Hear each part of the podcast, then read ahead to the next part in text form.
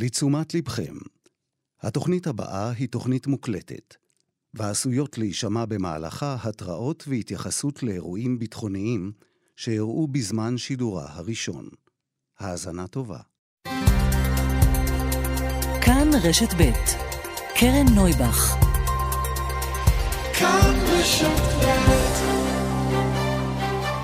סדר יום עם קרן נויבך, תוכנית אקטואליה אחרת.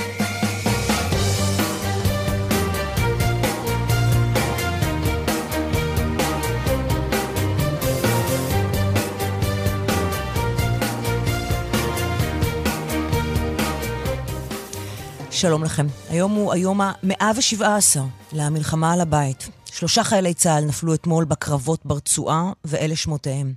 רב סרן נצר שמחי, בן 30 ממסד, סרן גבריאל שני, בן 28 מעלי, ורב סמל בכיר יובל ניר, בן 43 מכפר עציון.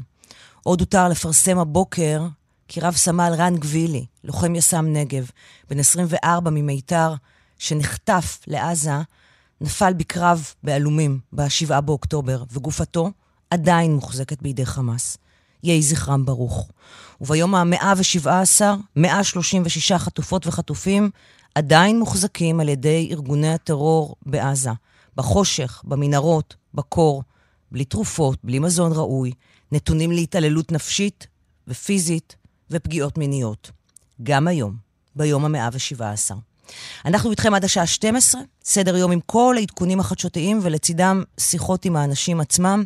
העורכת היא רבית לוי דמסקי, בהפקה דנית שוקרון ידידיה, ליהי לאופר ואביטל פיקובסקי, על הביצוע הטכני אמיר שמואלי, ואנחנו מתחילים.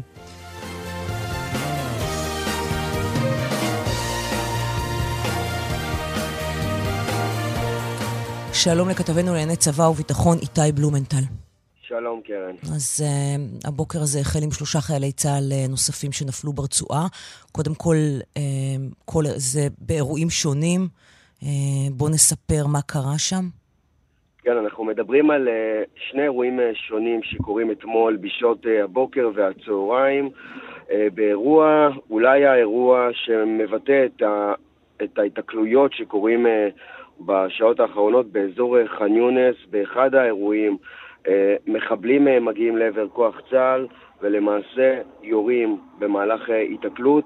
באירוע הזה, באזור ח'אן יונס, נהרגים סרן גבריאל שני, זיכרונו לברכה, מפקד הצוות, ורס"ר במילואים יובל ניר, שניהם מגדוד הסיור 6646 מעוצבת שועלי מרום.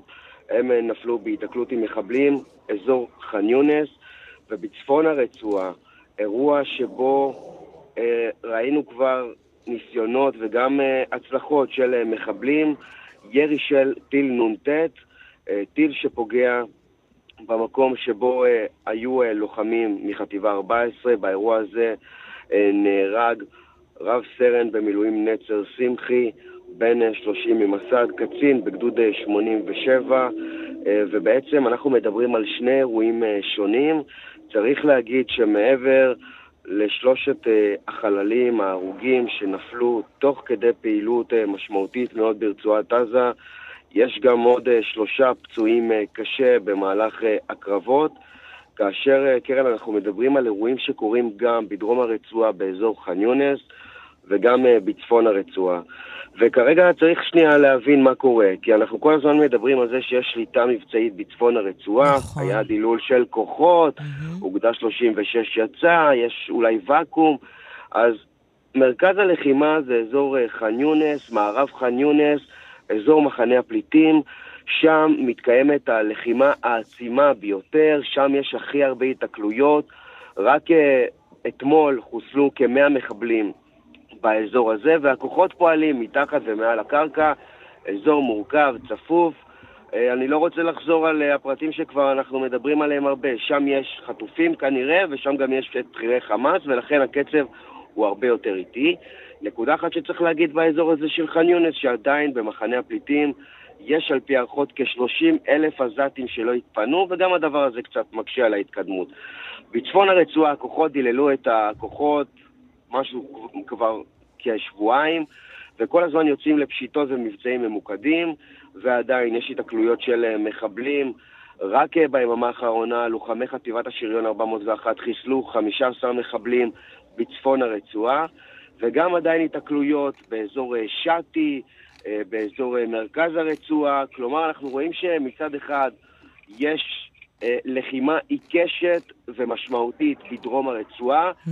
ועדיין התקלויות בצפון הרצועה ובמרכז, התקלויות שמתרחשות תוך כדי מבצעים ממוקדים ותוך כדי פשיטות. איתי, אני רוצה לקחת אותך קצת הצידה מהלחימה עצמה, אבל זה משהו שמשפיע על ההתנהלות של צה"ל. אמ, מישהו הרי באזורים שצה"ל לכאורה טיהר לחלוטין, ולמשל בצפון, יש שם איזושהי חזרה איטית של תושבים, יש... מישהו צריך לקחת את האחריות האזרחית. האם אנחנו רואים חזרה של חמאס, מכיוון שאין מישהו שיקח את האחריות האזרחית, וזה מן הסתם משהו שיקשה עלינו בעתיד? וכמה זה קשור לדיוני היום שאחרי, שמתקיימים או לא מתקיימים? אני חושב שדיוני היום שאחרי זה משהו שהוא קריטי. אה, בדרג הביטחוני אני כן חייב להגיד לך ש... יש אה, אי שביעות רצון מזה שעדיין לא יודעים מה יקרה ביום שאחרי, כי לצד המכה הצבאית שמטילים על עזה, ובצדק, צריך כבר לחשוב איך אה, יוצאים ומה עושים ביום שאחרי, וכרגע לא מתנהלים אה, דיונים, לא מתקבלים החלטות. כלומר, המבצע הצבאי הוא חייב להיות חלק ממאמץ הרבה יותר נרחב, וכרגע לפחות יש אי שביעות רצון מכך שאין עדיין החלטה ליום שאחרי. וכמו שאמרת, אין מה לעשות, תמיד אה, אה, מישהו ינסה לקחת את השליטה על רצועת עזה. אין ואקום, אין ואקום. ואנחנו רואים שבימים ובשבועות האחרונים חמאס מנסה לשקם את התשתיות שלו, בעיקר האזרחיות. אנחנו כן יודעים שמשטרת חמאס בצפון הרצועה כבר התחילה לנסות לחזור לשגרה, וכנראה שאם המשטרה של חמאס מתחילה איכשהו לחזור לעצמה, אז גם מחבלים שעד עכשיו הסתתרו ועד עכשיו הצליחו להסתיר את האמצעי לחימה, mm-hmm. ועד עכשיו הם היו בתוך אה, מחסות הומניטריים בצפון הרצועה, למשל במקום שכבר כמעט אה, חזר באזור ג'באליה, אז הם יכולים לצאת ולנסות להתארגן מחדש, וכן, ברגע שיש ואקום, אז גם המחבלים והטרוריסטים ינסו לשקם את עצמם, ויש פה מלחמת התשה, וכן, אנחנו רואים שהם מנסים לשקם את עצמם בחסות היציאה של הכוחות. אני כן חייב להגיד לך, אה, קרן, שמי שציפה ודמיין שהלחימה הזאת, העצימה שהייתה בצפון הרצועה ובמרכז הרצועה, תביא לחיסול חמאס, mm-hmm. הוא טועה, זה מבצע שגם בצבא אומרים לנו שיימשך אה, במהלך כל שנת 2024, כאשר זה יהיה דומה למתכונת של מה שאנחנו רואים ביהודה ושומרון. כן. כלומר, את השלב המשמעותי עשו בצפון ומרכז הרצועה, וכל הזמן יצטרכו לעשות מבצעים ופשיטות כדי באמת להגיע למחבלים שעדיין נמצאים, למשגרים, לתשתיות של חמאס, אבל זה מלחמת התשה שצפויה להימשך. אנחנו לא נראה באופן מוחלט אה, שלא יהיו רקטות. אף אחד לא מבטיח את זה. איתי בלומנטל, כתבנו לענייני צבא וביטחון. איתי, תודה רבה. עדכונים נוספים, אנחנו כאן. תודה. תודה, איתי. כאמור, שלושה חיילי צה"ל נפלו אתמול אה, בקרבות אה, ברצועה. אחד מהם הוא רב סרן במילואים, נצר שמחי, ממסד, בן שלושים. אנחנו אומרים עכשיו שלום לציפי גזלה. בוקר טוב, קרן. דודתו של נצר. נכון. תנחומינו מעומק הלב לך. תודה רבה. למשפחה. תודה. אני תודה חייבת רבה. לומר שבמהלך הבוקר הזה, הם... בעודנו קוראים עוד ועוד עליו ברשתות, מדברים עם חברים, בניסיון למצוא מישהו שיספר עליו. כן. גילינו דמות... גיליתם קסם. ספרי לנו עליו, על נצר. וואו, האמת היא שקשה, את יודעת, להכניס את זה ככה בכמה מילים. בגדול הצגת אותי כדודה שלו, אבל הפערים בינינו, ההפרש בשנים אה, מאוד מאוד קטן. Mm-hmm. אז את יודעת, זה לא יחסים של דודה ואחיין רגילים, זה באמת יחסים אה, קרובים ואחרים, ממש כמו של אחים. אה, וואו, נצר אה, בחור מדהים, מהמם, חתיך, חכם, צנוע, ענב, שקט. הוא מסוג הבחורים שהעיניים שלהם מדברות, הוא לא צריך לפתוח את הפה כדי... אה, כדי שתביני בדיוק מי הוא ומה הוא. נצר התחתן אה, ממש, היום היה אמור לחגוג חמישה חודשי נישואין, התחתן בסוף אוגוסט, 31 באוגוסט, וואו. אה, עם קורל. והיה אמור היום לצאת, בחמש בבוקר הם היו אמורים היום לצאת מעזה. ואנחנו כבר אה, ככה הכנו תפריט לסעודת הודיה. וקרה לנו אתמול אסון גדול מאוד. נצר היה היום, אמור לצאת היום בבוקר. היום, היום הם היו אמורים לצאת, בחמש בבוקר. כן. היום הם היו אמורים לחזור לארץ, ושבוע הבא להשתחרר. אז אנחנו עוד אתמול דיברנו מה עושים, כאילו, איך חוגגים את זה. וכשקיבלתי אתמול את הבשורה, כשבאו הקצינים, אני, היינו בטוחים שיש טעות, לא הבנו על מה מדובר, חשבנו שהם כבר uh, מתקפלים חזרה. אנחנו באמת uh, בהלם גמור, אף אחד uh, לא, לא מעכל, לא מבין. הלם, הלם. אני מבינה שהוא טס לירח דבש ממש זמן נכון, קצר אחרי החתונה. היו, נכון, הם טסו ממש בתחילת ספטמבר. לירח דבש, ונצר כמו נצר, הוא לא יישב בצד כשקורה, כשקרה מה שקרה, והוא פשוט אה, ולא היו טיסות לארץ חזרה אה, מתאילנד, והוא לא נח ולא היה רגוע עד שהוא לא מצא טיסה חזרה. זה לקח זמן, והוא שילם קנס, הוא קיצר גם את הערך דבש שלו. חזר לארץ, וביום מהשדה תעופה להתחייל, לעלות על מדים, ישר דוך, אה, דוך לעזה.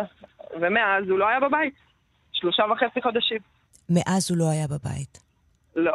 למעט פה ושם שהם יצאו להתרעננות, פה באשקלון, פה בזה, אבל לא, לא, ממש לא. ואני מניחה ש... שבבית דאגו. דאגו מאוד, ואימא שלו, יש לו, הם, הם, הם, בסך הכל הם אח ואחות, ואימא שלו מאוד מאוד ככה אה, שומרת עליהם, ממש אה, בצמר גפן. דאגה מאוד, והייתה חרדה, באמת, לא ישנה, בימ... לא ישנה בלילות, ולא אכלה בימים, ולא תפקדה. ואתמול אה, קיבלה את הבשורה הכי קשה שאימא יכולה לשמוע. כן. כן. עצוב מאוד מאוד מאוד, באמת הלב נשבר לרסיסים. וכל החודשי לחימה האלה, הם...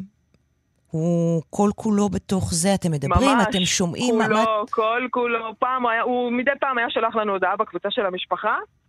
אה, ככה, את יודעת, אה, אני בטוב, או הכל בסדר, לא לדאוג, מדי פעם עם תמונה שלו. הוא אה, שריונר, אז ככה היה שולח לפעמים לילדים תמונות שלו על הטנק, את יודעת, הבני דודים שלו היו, מבחינתם הוא היה חצי אל. אה, הוא היה ממש אה, מושא הערצה. אז תמונה אחרונה שאני לפחות ראיתי אותו מאובק, לא מגולח, לא מסופר, אבל מחייך. זה נצר. Um, אני לא יודעת אם יצא לך לראות את זה, אבל um, עוד מי שפגש אותו במילואים זה יועז אנגל.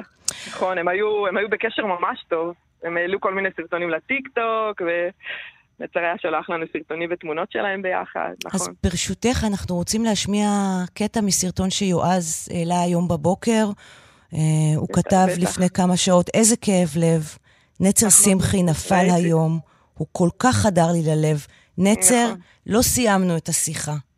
נכון. אז, אז בואי... זה נצר, איש שיחה, בדיוק. אז בואי נשמע ו- ו- ונמשיך אחרי זה לספר על נצר. הנה. יש לי את הזכות לשרת, לעבוד בשבועיים האחרונים עם בן אדם נהדר, יועז. אני רוצה להגיד לכם על נצר, שמבלה איתי במקום להיות בערך דבש שלו בשבועיים האלה, וגם לומד אותי קצת על שריון. אני חושב על הסבה המקצועית בגילי ה... אני רק מתחיל את הקריירה הצבאית, לא? לא, זה בן אדם שבא להתלכלך, בא לגעת בכל מה שצריך לגעת, בעיקר. תראה פה מה אתם עושים, אתם עושים עבודה טובה. תדעי לך שהוא בידיים טובות, ואם יחזור הביתה יעשה כלים. אם הוא עושה בבית, אני לא יודע. זה רק אני בבית. וואי, זה ממש כל התורה על רגל אחת, ממש, זה נצר. גם כלים, גם מתכלך, גם בעל וגם חייל ופטריוט אמיתי, אבדה גדולה באמת, הפסדנו. הבנתי שהוא היה עד כדי כך מסור לחיילים שלו, שהוא שלח את, את סבתא לבשל כן, יום שישי, לאלו שנפצעו? יום ש... נכון, נכון, יום שישי. ספרי לנו. היא הכינה, בישלה, את יודעת, ארוחת שישי, ואחותו אדווה, הקפיצה הכל לאיכילוב, בשביל שיהיה להם ככה, את יודעת, קצת להקל עליהם, להנים את הזמן, מה שאפשר כמובן. אה, כן, כן, הוא באמת, הוא פשוט, הוא ידו בכל ויד כל בו. זאת אומרת, גם מרחוק הוא דאג, את יודעת, שהכל יהיה ככה, יתחבר ויסתדר ולעזור מה שאפשר. ממש ככה. ויש באמת גם... אבדה. קשה, קשה להסביר אפילו את, גוד, את גודל האבדה. אז ספרי לנו על נצר שמחוץ לצבא. וואי, וואי, נצר הוא באמת אחד הגברים היותר חתיכים שאני מכירה. הוא כזה באמת מדהים. הוא איש עסקים, הוא לא, את יודעת, לא הלך בתלם של אה, סיים, אה, סיים צבא, הלך ללמוד, או... לא, הוא, את יודעת, ככה היה, אה, ככה, עשה כל מיני עסקים. וככה, את יודעת, כי פגש את קורל בדרך, בחורה מדהימה, יפהפייה, יצאו כמה שנים, התחתנו, כמו שאמרתי, בסוף אוגוסט, באמת ליבי עליה. אפילו לא הספיקו ליהנות, אפילו את הערך דבש לא סיימו. מה אפשר להגיד, באמת, בחור נדיר. באמת נדיר, הפסדנו כולנו. הפסדנו כולנו. ו... לא סתם הוא התקדם בצבא. הוא לא, הוא לא אחד כזה שיישאר בראש קטן ואת יודעת ככה בתוך, אה, בארבע אמותיו, ממש לא. הוא אחד כזה שיעשה את הצעדים שלו מדודים ובטוחים ולאט לאט יתקדם ויתקדם. הוא לא, הוא לא יעמוד וישקע במקום. לא. מה את רוצה שניקח ממנו, שנזכור ממנו? נצר, קודם כל את החיוך, את העיניים הטובות שלו. הוא תמיד, תמיד היה לוקח הכל כליל כזה. זרמן כזה. היה מתאים את עצמו לסיטואציה. זהו, אז נראה לי שזה מה שהוא היה רוצה. שנמשיך, שנמשיך. שנמשיך. נחבק את אימא שלו. כן, ואבא שלו כמובן. המדהים. וזה מה שאנחנו נעשה. ציפי, תודה רבה. ציפי גזלה. תודה לך, קרן. הדודה כן. של נצר. אה, נכון. שמחי, תודה שהצלחנו להכיר אותו. תודה לך, קרן. מעט. תודה רבה. אה, תודה רבה. בבוקר הכל כך קשה הזה, ותנחומנו נכון. באמצעותך לכל המשפחה. נאמר רק שההלוויה תהיה היום בשעה שתיים בצהריים, בבית נכון. העלמין במסד, שזה נכון. היישוב שממנו הוא בא. נכון. יש שם חבורה אדוקה נכון, של נכון. חברים. נכון. אה, נכון. שמכירים אותו מגיל מאוד מאוד צעיר. נכון. ואוהבים אותו אהבה אדירה. אה, נכון. והשבעה גם שם, אה, נכון. במסד. נכון. ציפי גזלה, דודתו של נצר, תודה רבה לך. להתראות, יום תודה. טוב. תודה. אנחנו נצא להפסקת פרסומות, ותכף נחזור. 10.25 כאן בסדר יום. לפני שבוע ימים, ביום שלישי שעבר, ליתר דיוק, היה אסון בו נפלו 21 אה, חיילים. אמ, אסון אמ, שהיום מעורב בו נ"ט ו-RPG וחומרי נפץ, וגבה מחיר יקר מאוד. ואנחנו ממשיכים לספר גם את הסיפור של החללים מאותו אסון, אסון ה-21.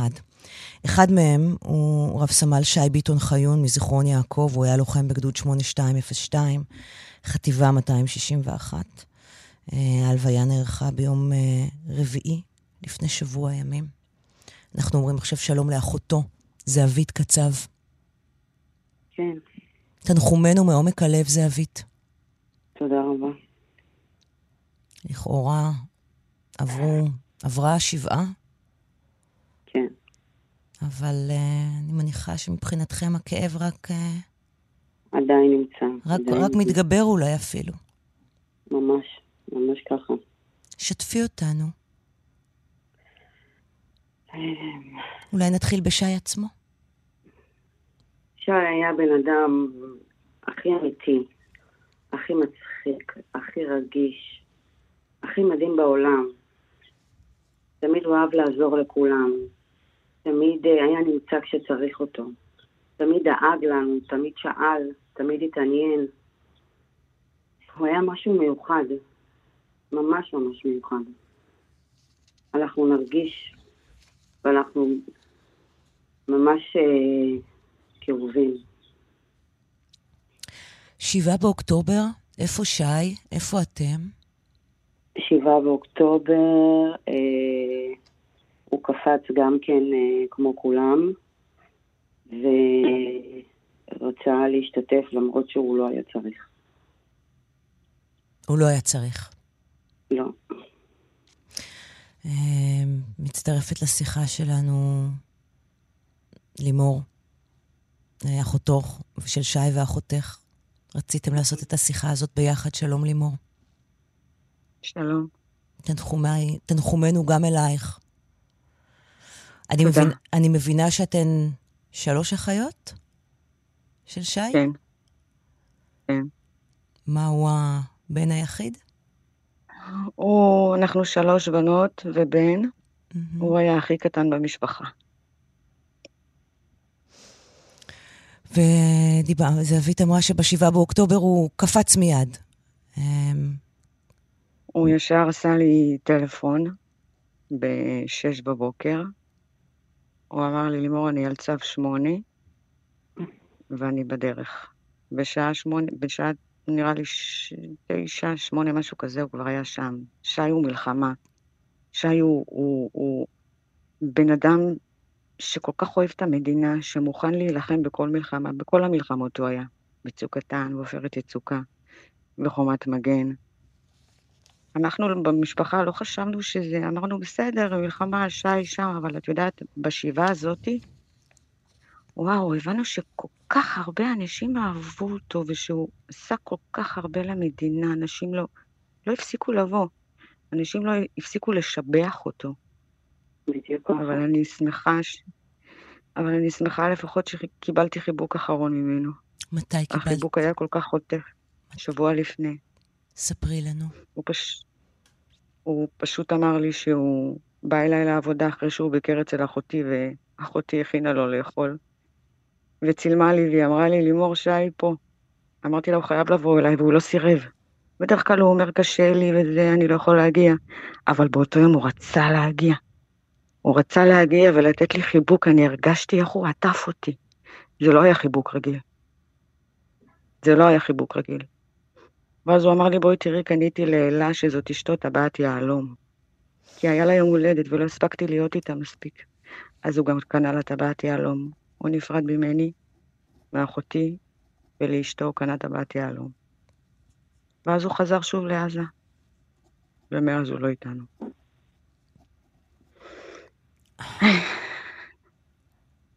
קשה. קשה. זה לא... זה לא משהו שאפשר לעכל אותו. זה פשוט לא משהו שאפשר לעכל אותו. אני אתמול ישנתי עם התמונה שלו. ישנתי עם התמונה שלו? חיבקתי את התמונה שלו, וישנתי איתה כל הלילה, וביקשתי ממנו שיבוא אליי בחלום. עוד יותר קשה לנו שראינו הבוקר הותר לפרסום, זה כזה כאב לנו. לא חשבנו שאנחנו נהיה חלק מהמשפחות האלה. אח שלי באמת היה גיבור ישראל. בן אדם מיוחד. ספרי את יודעת, במילואים כשהיו, במילואים כשהיו צריכים, מישהו היה צריך רק את הרכב, להקפיץ איזה חייל לאנשהו, או שצריך להביא אוכל מאיפשהו. הוא הראשון שהיה פשוט זורק את המפתחות שלו והיה אומר, תעשו מה שאתם רוצים עם האוטו שלי. היו כאן שתי נשים שהוא היה אוסף מהם אוכל לשישי. לחיילים. Mm-hmm. וכל שישי פשוט הוא אמר, מה אתם חושבים שישמח את אותה אישה שמבשלת לנו? אז אמרו לו, בואו נקנה לה זר פרחים. אז שי כל יום שישי היה קונה לה זר פרחים, והיה אומר שזה מהפלוגה, הכסף מהפלוגה. ורק בשבעה ידענו שהכסף של הזר פרחים יצא הכל ממנו.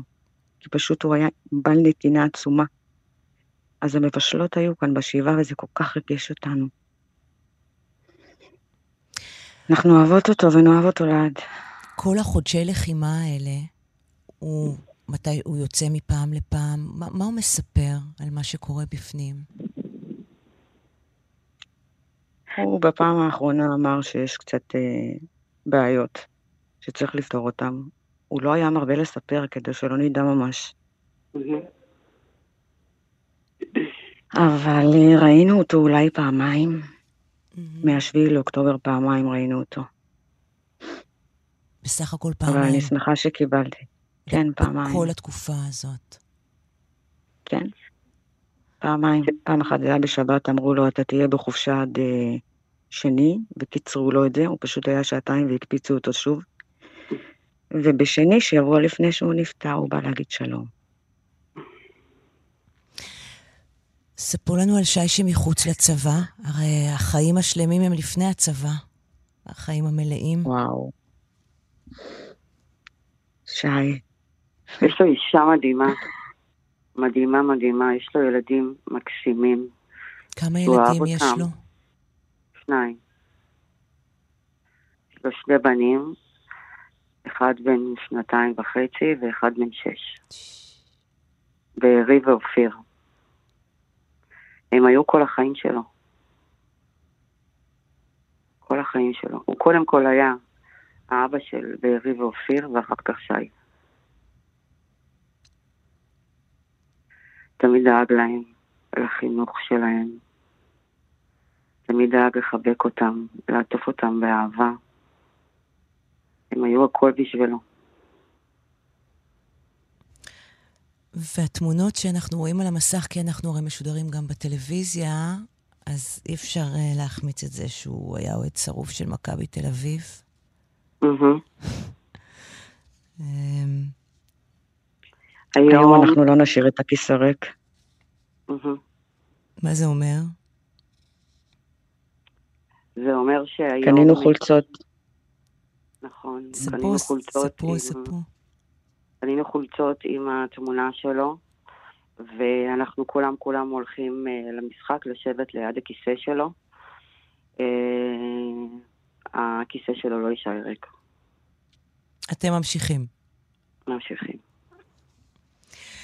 ספרו לי עוד משהו שאתם רוצים שניקח ממנו, שנזכור אותו, שנזכור באמצעותו את שי שלכם.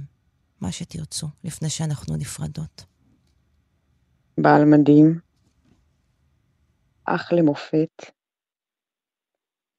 דוד שאין כמותו לילדים שלנו, שי זה צחוקים. אם שי מגיע הביתה, זה צחוקים, זה לשחק מחבואים, זה לשחק תופסת, זה לקפוץ על המיטה ולעשות שטויות. ואם יש בעיה עם מישהו מהמשפחה, זה שי, שיכול לעזור לפתור אותה. שי שווה נתינה, שי שווה אהבה, שי שווה אחווה. איבדנו את היקר שלנו מכל. אני מאוד מודה לשתיכם. לימור ביטון, אחותו של שי, וזהבית קצב, אחותו הנוספת. אמ, ותנחומנו מעומק הלב לכל המשפחה, להורים, לכולכם. אין מילים. חיבוק מאיתנו. תודה. תודה רבה. תודה. אמ, ומהסיפורים של הנופלים לשדה המערכה עצמו. נגיד שלום אה, לאלופת משנה במילואים, טליה לנקרי, לשעבר סגנית ראש המל"ל.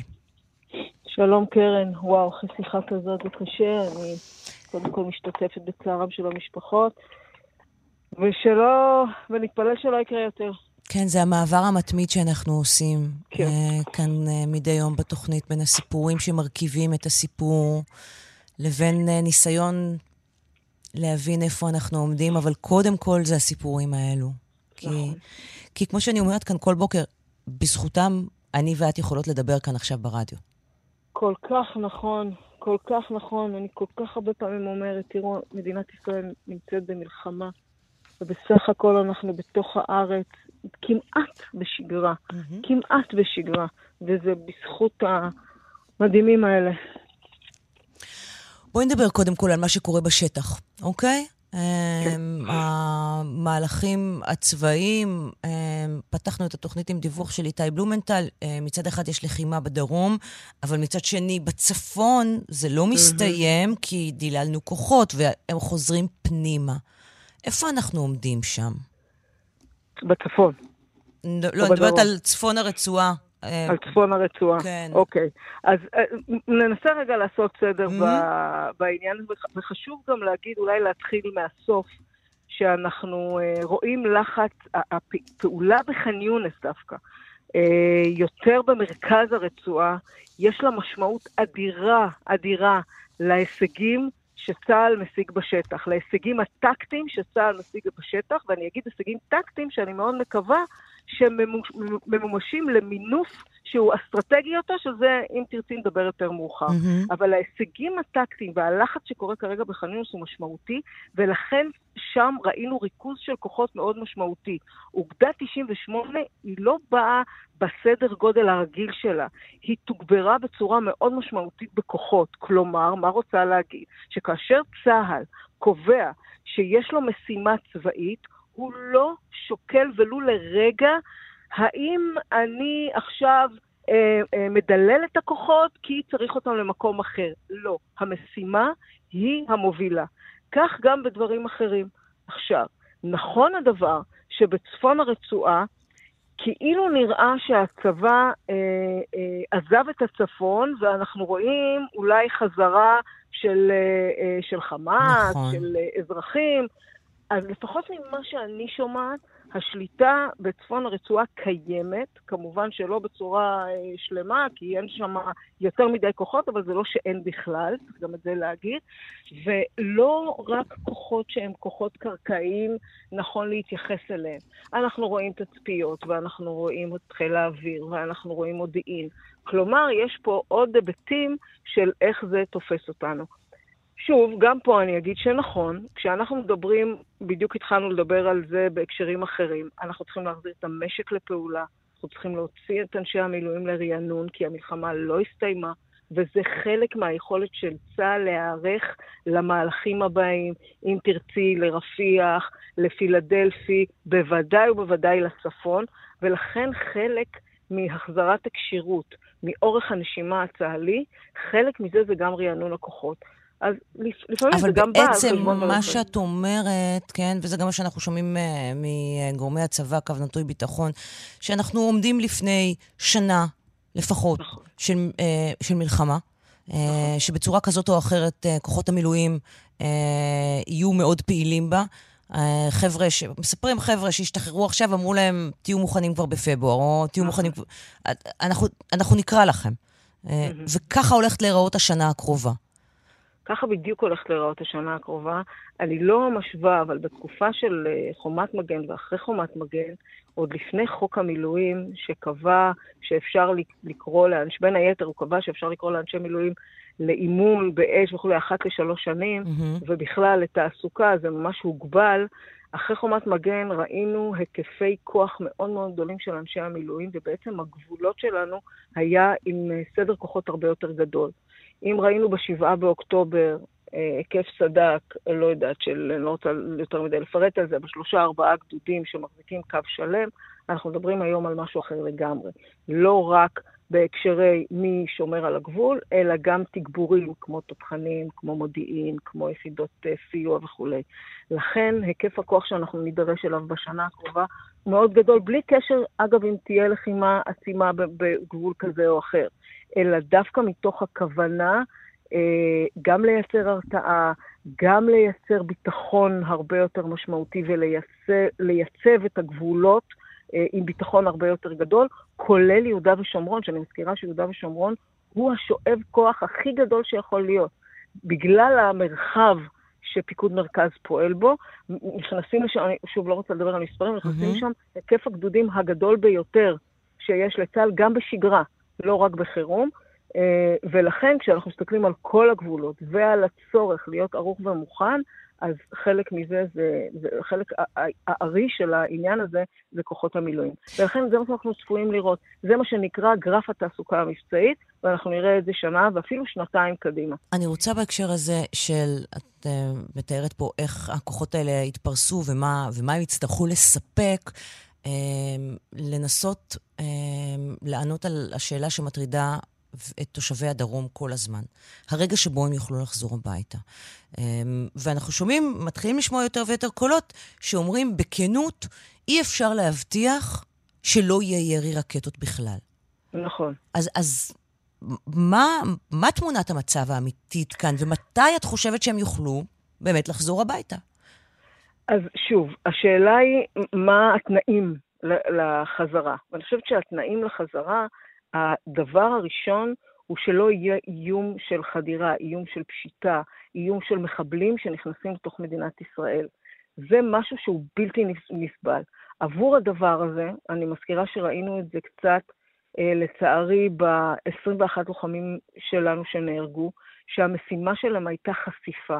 כלומר, לייצר מצב שהשטח הקרוב לגבול, לא 300-400 מטר כמו שהיה בעבר, שגם זה לצערי לא נשמר ב-7 באוקטובר, mm-hmm. אלא הרבה יותר מזה, קילומטר, קילומטר וחצי, תלוי במיקום שבו אנחנו נמצאים, וזה הדבר הבסיסי ביותר שנכון אה, לקיים אותו ב- ב- בהגנה. הדבר השני, או, אה, ושוב, זה, זה לא מה ראשון ומה שני, אבל באמת שחמאס לא יהיה זה שפועל בשטח בצורה מאורגנת, בצורה כזו שבאמת יש שם ארגון טרור ששולט בשטח. וזה עניין מדיני שצריך להגיע אליו ולפתור אותו. עד אז, כפי הנראה, מה שאנחנו רואים, ואני לא רואה שום דרך אחרת, מי שישלוט בתוך הרצועה כרגע זה הצבא. ולכן, זה גם עוד עניין שככל שהצבא בפנים, היכולת באמת להגן היא יותר טובה עד אשר יגיעו לאיזשהו הסדר מדיני. מי? לגבי תמ"ס, או mm-hmm. תלול מסלול, mm-hmm. כאן אנחנו מאוד מאוד מורכב עד בלתי אפשרי אה, לנקות את שטח הרצועה לחלוטין מכל פצמ"ר. כי הכמויות הן גדולות, כי יש uh, כאלה שירצו לפגע גם אם הם לא מחמאס, גם עם ארגונים אחרים, גם, uh, זה, גם עכשיו, אגב, חלק מהירי שאנחנו רואים אותו הוא הזדמנות, הוא לא משהו שמקבלים פקודה עבורו, הוא הזדמנות. כלומר, יש מישהו שנמצא בשטח והוא רגע, יש לו הזדמנות, אז הוא מבצע ירי והוא, uh, uh, והוא מממש את היכולת הזאת. Uh, כאן, אנחנו, אני חושבת שהצבא לא יכול להבטיח, לפחות לא בטווח זמן הקרוב. ככל שתהיה שליטה ברצועה, ככל שהרצועה תהיה מפורזת מאמל"ח, ככל שציר פילדלפי יהיה בשליטה ולא, ולא יצליחו להכניס פנימה ולהתחמש, ככה היכולת להגן היא טובה יותר. ולכן זה התנאים הביטחוניים, וכמובן הדבר הכי חשוב בהקשר הקרוב יותר זה ההגנה המרחבית. כיתות הכוננות, צוותי חירום יישוביים למיניהם, היכולת uh, לתת uh, חימוש, וזה בדיוק מה שעושה עכשיו הצבא בסיוע גם של מנהלת תקומה. כלומר, מדובר גם על הגנה מרחבית וגם מעבר לגבול. מ... ואלה שני דברים משמעותיים. לא התייחסתי להיבטים האזרחיים. זהו, אז אה, כיוונת לשאלתי הבאה. מי צריך להיות הגורם האזרחי שינהל את החיים בעזה? ממשלת ישראל. ממשלת... אה, לא, את החיים בעזה. לא, כן, כן, כן. סליחה, לא, סליחה. לא, לא, לא, לא, בעזה. מי צריך להיות? כן, מי צריך להיות הגורם? תראי, אני חושבת שפה... לא, כי כבר אחד, היה מישהו משרי הממשלה שאמר שצריך להקים מינהל אזרחי, כמו שיש בשטחים. גם, וראינו את האירוע שהיה שלשום אה, של אה, לחזור אה, לתוך עזה, ויש כל אחד עם ההיבטים ה... שמעתי את המספר, של, קראתי את המספר, שאם ישראל תחליט להקים מינהל אזרחי ולקחת על עצמה את הטיפול באזרחי עזה, העלות המשוערת היא 60 מיליארד שקלים, בין 50 ל-60 מיליארד שקלים. זה תקציב מערכת הביטחון. זה נכון. זה תקציב ולכן... משרד החינוך. ולכן, אני, לפחות דעתי האישית, אני, וזה הוכיח את עצמו בהרבה מקומות uh, אחרים, כשניסינו להיות, uh, uh, תראי מה קורה בתוך יהודה ושומרון, uh, זה שהצבא הוא ריבון uh, בשטח, וכל התהליך הזה לא בהכרח הדבר הנכון לעשות כשאין איזושהי תפיסה אסטרטגית. אבל זה באמת, אני חושבת שזה עניין פוליטי, מדיני, וצריך לקבל החלטה. תשאלי אותי uh, מה האפשרויות, זה מתחיל מהרשות הפלסטינאית, דרך uh, קואליציה של מספר uh, מדינות שיכולות לתפוס שם חלק מהמקום, דרך כאלה ששמעתי שאולי uh, uh, גורמים מתוך הרצועה שלא מזדהים עם חמאס, ולמצוא שם הנהגה ולהתחיל לפתח אותה מלמטה, גם זאת אפשרות. אני, בכל, בכל uh, קונסטלציה שהיא, ישראל תהיה חלק מהעניין הזה, צריך להגיד. זאת אומרת, בסוף זה הגבול שלנו. הסיוע, חלק מסיפור החשמל, אה, היכולת אה, להכניס, אה, להכניס אמצעים לתוך רצועת עזה מהגבול. כלומר, איך שלא מסתכלים על זה, המטפ"ש, שגם זה מה שהוא עושה עכשיו, מתאם הפעולות בהקשר הזה בשטחים, והמינהל האזרחי כחלק, כחלק בלתי נפרד ממנו, זה בהחלט יכול לבוא לידי ביטוי. גם בעזה? אנחנו צריכים להקים סוג כזה של דבר בעזה? אני לא חושבת שאנחנו צריכים להקים. אנחנו, אני, תפיסתי האישית, שאסור שמדינת ישראל תיקח על עצמה את העניין הזה, mm-hmm. ולהיות אחראית. היא יכולה לסייע, היא יכולה להיות uh, חלק בלתי נפרד מזה, שזה מה שאני אומרת קודם, כי זה הגבול שלנו. זה בדיוק מה שקורה כשאתה צריך uh, לייצר גם תעסוקה. ייכנסו לפה אזרחי עזה לתעסוקה בעתיד? לא יודעת איך זה יסתדר. היום זה בלתי נתפס העניין הזה. נכון. היום זה משהו שאני לא יכולה לחשוב עליו בהיגיון הזה. אבל כשאנחנו מסתכלים רגע קדימה, ואת שומעת אנשים שרוצים להשקיע ברצועה, ובאמת, השאלה היא איך זה ייראה. זה עניין לגמרי אסטרטגי מדיני, ואני לא רואה את זה, אה, את יודעת, בשיח. בצורה משמעותית. Mm-hmm. אני כן רואה שכרגע הצבא, הוא ימשיך והוא ישלוט, וזה בעיניי בעיה, מאוד גדולה. בואי נחבר את כל זה לדבר הכי קריטי אולי, הכי בוער מבחינת uh, חיי אדם, וזאת uh, uh, עסקת החטופים הבאה.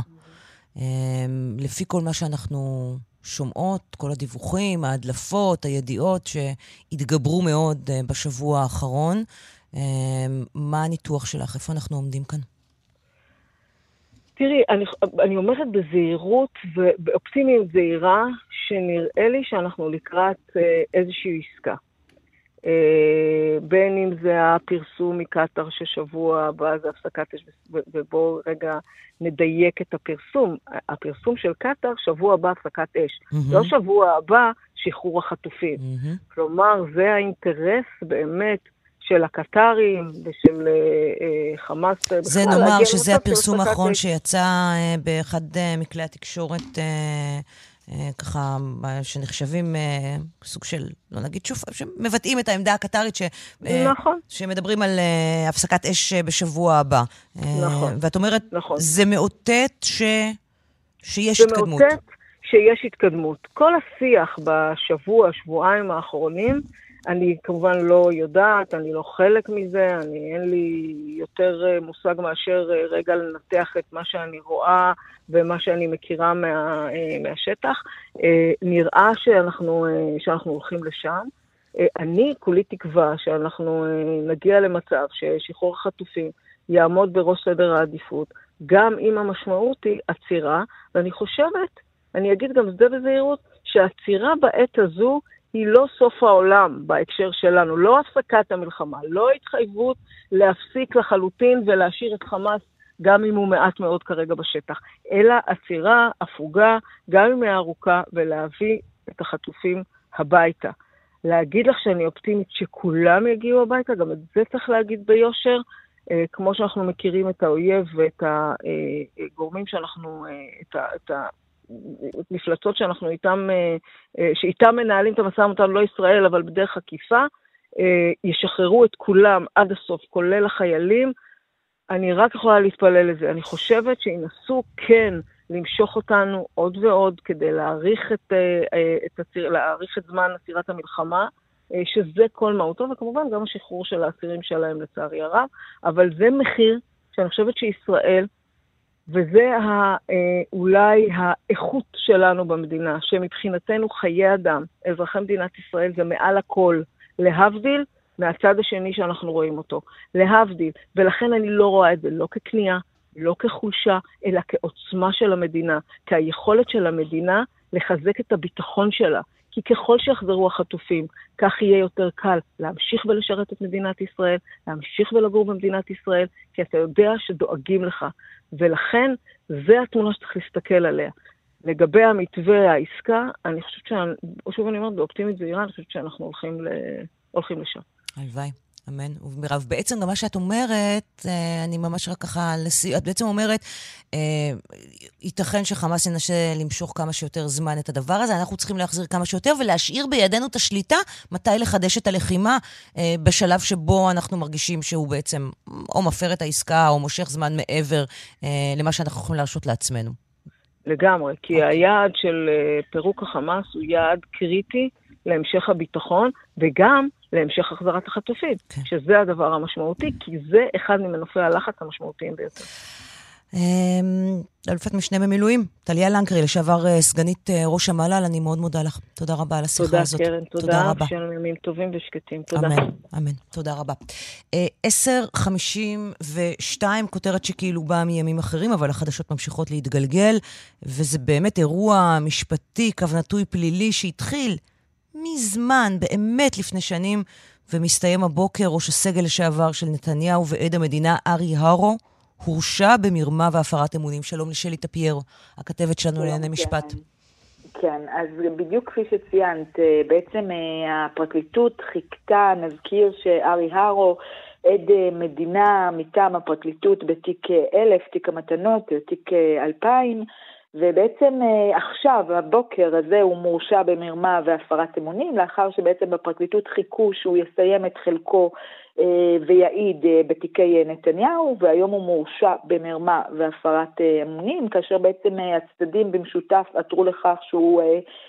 העונש שיגזר עליו יהיה שישה חודשי עבודות שירות וגם קנס משמעותי של 700 אלף שקלים, ונזכיר, בגלל שזה בימים אלה באמת היסטוריה רחוקה, שארי הרו הוא בעצם ראש הסגל של אה, בנימין אה, נתניהו, הוא הורשע בכך שפעל בניגוד עניינים אה, מובהק, כאשר הוא בעצם רצה להתמנות לראש הסגל, הוא מכר באופן פיקטיבי חברה שהייתה בבעלותו לחבר, אבל בפועל נשאר בעל גישה אליה, ובהמשך גם בעצם תיאם פגישה עם ראש הממשלה אה, אה, נתניהו, יחד עם אה, נשיא מדגסקר, שבעצם רצה את הפגישה הזאת, שוב מאיזשהו אינטרס אישי ובזיקה ישירה לחברה שהייתה בבעלותו.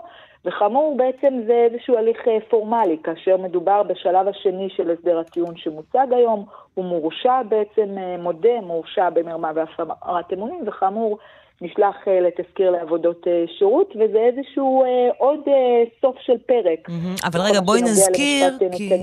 בואי נזכיר בהקשר הזה באמת את התמונה הרחבה ביחס להרו. כשהוא היה ראש הסגל בלשכת ראש הממשלה, הוא הקליט את השיחות בין נתניהו למו"ל ידיעות אחרונות ארנון מוזס, ואלו ההקלטות שלמעשה הניחו את הבסיס לתיק 2000, ואז הרו הפך לעד המדינה נגד נתניהו. אמ, זאת אומרת, את יודעת, זה, זה הכן והכך במרכאות. זאת אומרת, הוא הפך לעד מדינה כאשר בעצם אה, ריחפה מעליו ההתנהלות שלו. Mm-hmm. ובאה המדינה ואומרת, אוקיי, תבוא ותעיד. זאת אומרת, הוא סיים את חלקו אה, בעדות הקריטית, הוא סיפק אה, מסמכים, הוא, הוא סיפק דוחות, הוא, הוא כבר העיד, הוא כבר העיד ב... אה, אני, אני, אני מזכירה את זה, אני מזכירה את זה כי... כי זה לא, לא מובן מאליו שכולם זוכרים את זה. וזה, ב, וזה באמת אה, היסטוריה שאת יודעת, זה, זה דברים שנראה לנו שקרו מזמן, אבל הם לא קרו כל כך מזמן, אז בואי נזכיר את זה. הוא כבר העיד בתיקי נתניהו? בהחלט, הוא כבר העיד, הוא סיים את חלקו, הפרקליטות בעצם חיכתה אה, שהוא בעצם יממש את, ה, את ההסכם, זאת אומרת, ואז יהיה אפשר להגיש את החלק השני שקשור להרשעה שלו, ואחרי שבעצם הוא קיים את חלקו במלואו, העיד במסגרת תיק 1000 ו-2000, תיק המתנות וגם תיק נוני מוזס, כפי שציינת, עם אותה הקלטה קריטית מבחינת אה, הפרקליטות, כאשר הוא מסיים את חלקו לשביעות רצון המדינה, בעצם המדינה היום בהמשך ישיר לאותו מהלך שלו, של עצם החתימה על ההסכם אה, עד מדינה איתו, בעצם מציגה לבית המשפט את אותו הסדר לכאורה מקל, כאשר הוא לא הולך לכלא, mm-hmm. הוא כאמור סביר אה, ילך לשישה חודשי עבודת שירות, וישלם גם קנס אה, משמעותי. זה החלק השני בעסקה מבחינתו של ארי ארו בהסכם עד המדינה שהוא חתם עליו.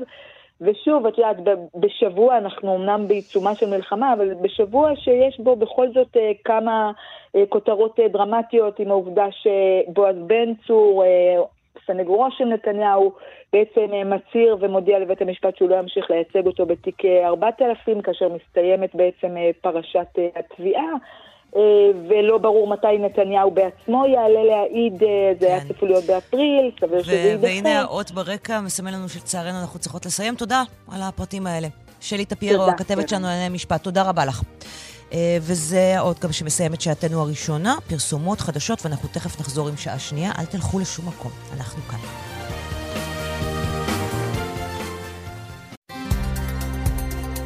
כאן רשת ב' קרן נויבך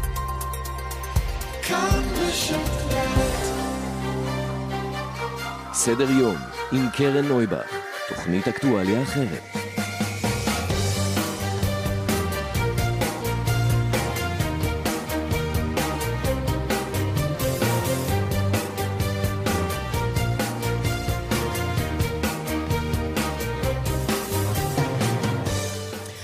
11 ו-5 דקות, שעה שנייה של סדר יום, אה, כאן רשת ב', אנחנו כאן עד 12. אה, כמה וכמה סיפורים נביא כאן בשעה הזאת, גם נדבר עם שחר, אחיינו של אברהם מונדר שחטוף בעזה. נחזור לשבעה באוקטובר ולסיפור אחד של דור רידר שנרצח בבארי, נדבר עם אבא שלו, צביקה, וגם נדבר על מערכת בריאות הנפש שלנו. והאם המהלכים האחרונים של משרד הבריאות, המשמעות שלהם זה להוריד את הסטנדרטים של הטיפול שאנחנו אמורים לקבל. כל הדברים האלה אנחנו מקווים להספיק בשעה הקרובה. לפני הכל אנחנו אומרים שלום לסולימאן מסוודה שלנו, כתב התחום המדיני. שלום סולימאן. שלום קרן. Uh, השיחה הקבועה שלנו מדי יום, כמה אנחנו קרובים, איפה אנחנו עומדים ביחס לעסקת חטופים. תראי, אמ, אני שומע ביממה האחרונה קרן אה, אופטימיות בקרב אה, מקבלי ההחלטות כאן בישראל לגבי התשובה שתהיה של חמאס למתווה או למסגרת שגובשה בפריז. והתשובה הזאת אמורה להגיע היום או מחר, כי גם הקבינט המורחב אמור להתכנס ביום חמישי ולדון על זה בין היתר. אבל אה, אם קצת להבין את הטונים של הבכירים שמדברים איתנו כאן ביממה האחרונה, קרן, הם אומרים, אנחנו, לא רוצה להגיד באופן ודאי, כי זה ממש לא ודאי, אבל אומרים, אנחנו חושבים, אנחנו מעריכים שיש סיבה לאופטימיות שחמאס ייתן תשובה חיובית, אבל, והאבל כאן אה, חשובה מאוד, מכיוון שגם אם תהיה תשובה חיובית, בישראל מעריכים, קרן, שחמאס יבקש הרבה שינויים בתוך uh, המסגרת הזאת שסוכמה בפריז, וכאן באמת uh, תהיה הבעיה האמיתית. כלומר, אם הוא יבקש למעשה, ש...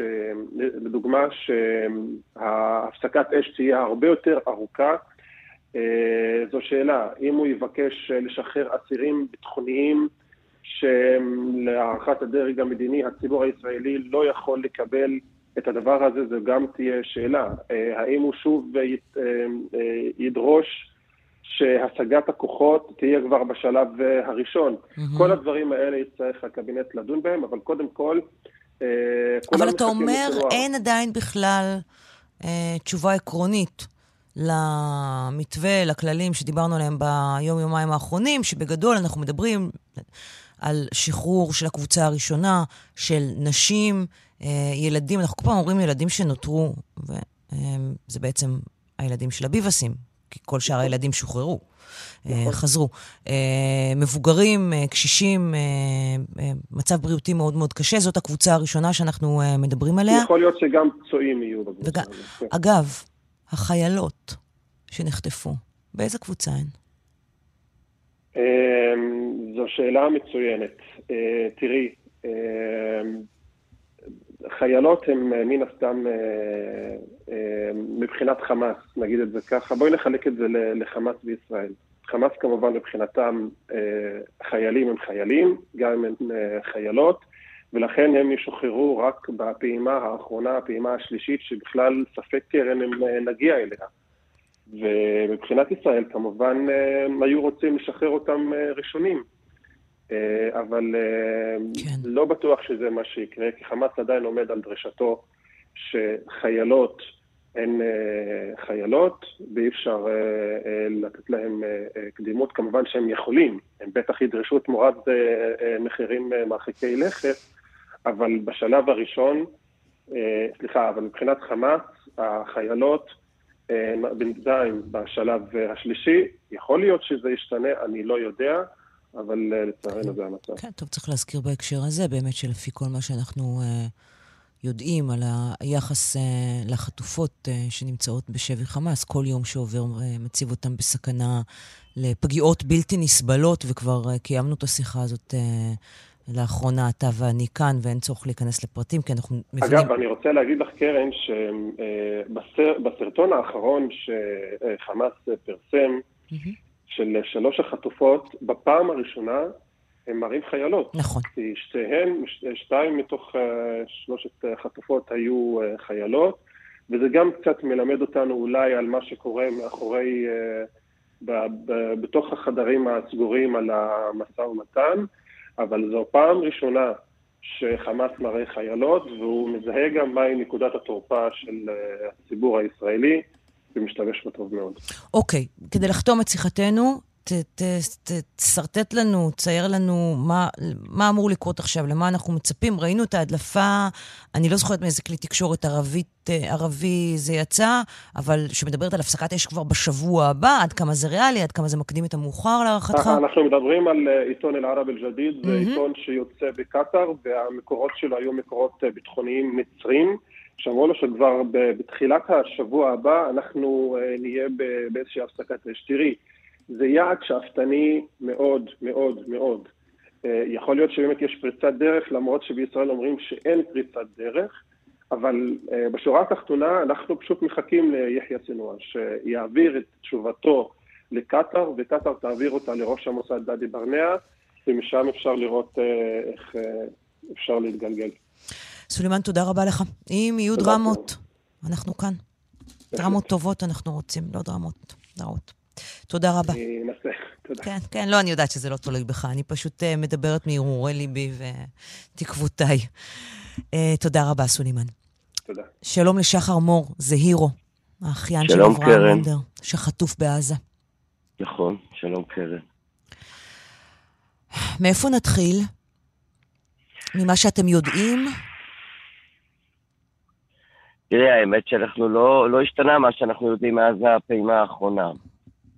אה, אנחנו לא, לא יודעים הרבה, מה, מה זה, מה, מה יש לדעת? הוא בן 79, כבר ארבעה חודשים כמעט, אני כבר, אני כבר לא עוקב אחרי הימים, היום זה 116? 117.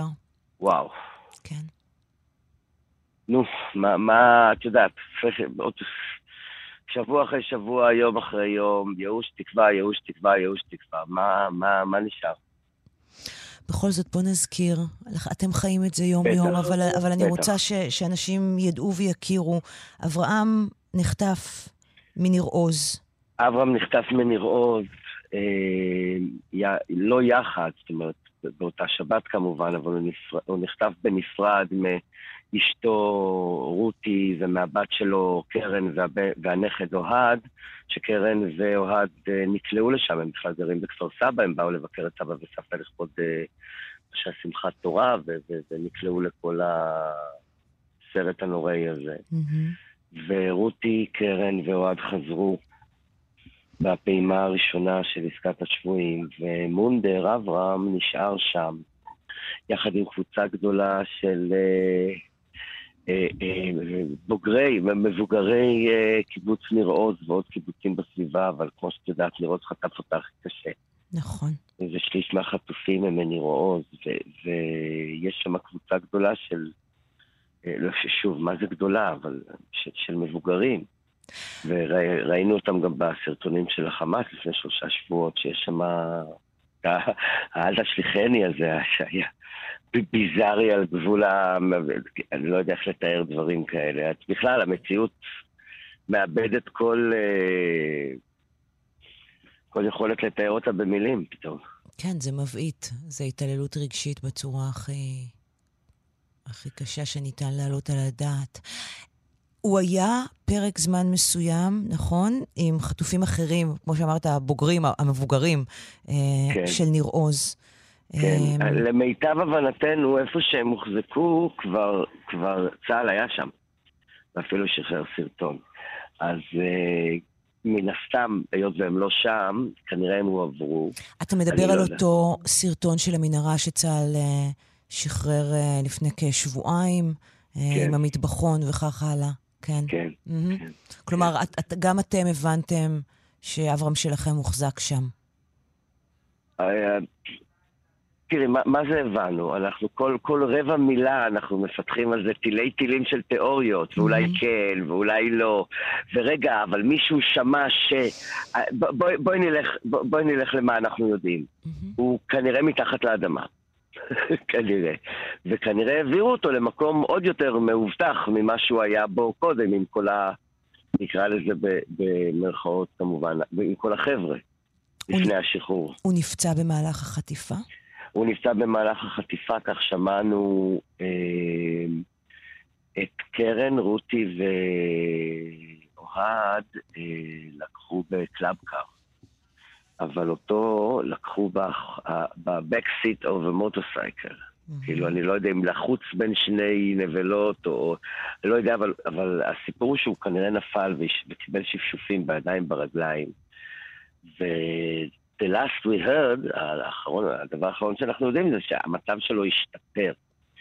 אבל מאז הוא זז, ומנהרות, הבנו שהלחות שם בלתי נסבלת. אני חושב כל הזמן מי מחליף תחבושות ואיך הלחות שנספחת לתחבושות, ואיך נרפאים, את יודעת, בפצעי גוף ובלי היגיינה ובלי סניטציה טובה ובלי אה, אה, מקלחת. אני לא יודע מה, מה הגישה שלו למקלחת. אז גם, גם אם הוא היה, את יודעת, בחור בן 22 בשיא כושרו ב-7 לאוקטובר, מן הסתם, כמו כולם, את יודעת, אני, אני שוב, אני מדבר על מונדר כי הוא קרוב לליבי, אבל, אבל כמו כולם, כל אחד הסיפור שלו.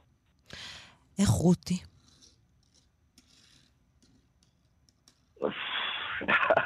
אה, רותי, רותי אישה מאוד מאוד חזקה. רותי אישה מתגברת על uh, דברים. היא מגועגעת, והיא מחכה למונדר. והחיים שלה נעצרו.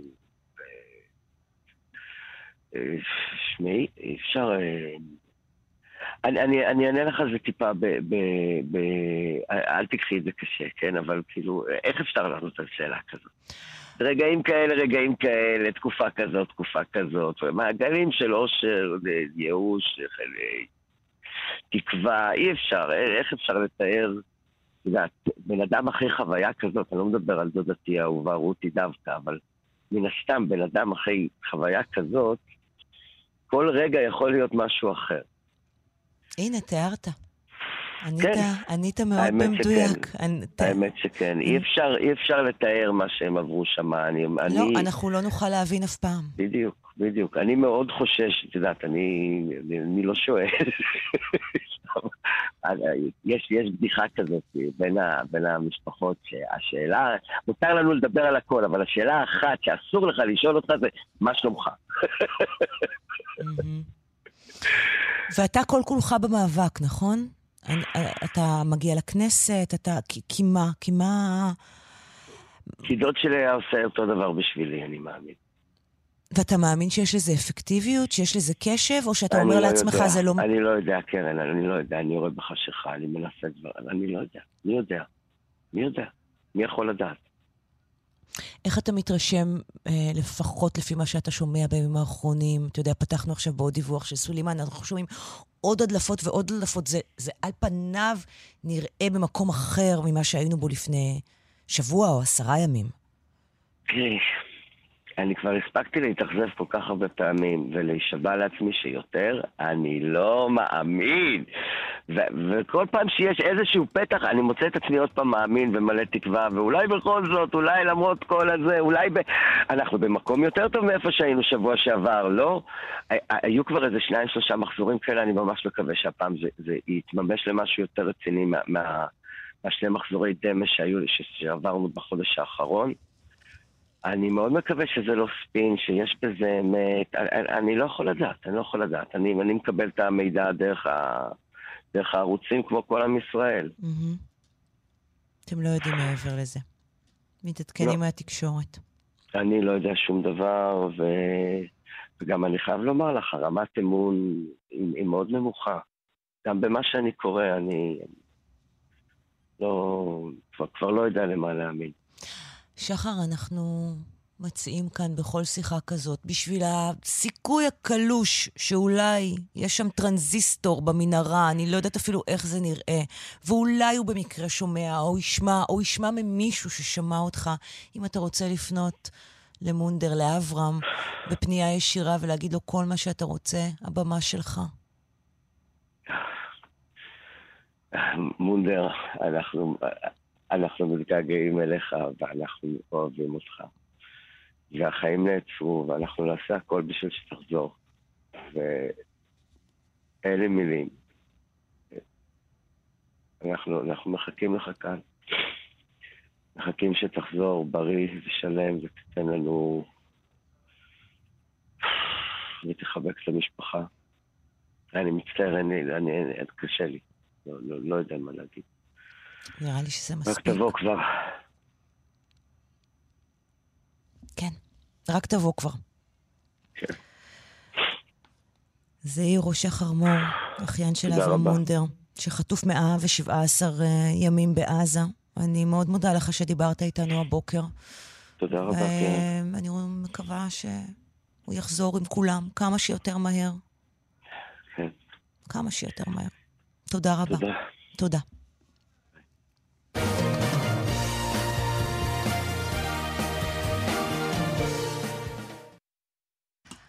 11 ו-20, אמ, כמעט 11-21.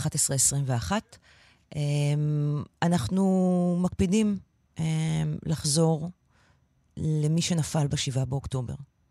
זה הרגע שבו הסיפור הזה התחיל, ואנחנו משתדלים לספר אותו מכמה שיותר כיוונים. והבוקר אנחנו רוצים להגיד שלום לצביקה רידר, אבא של דור. בוקר טוב. דור נרצח בבארי, דור רידר. הבן שלך.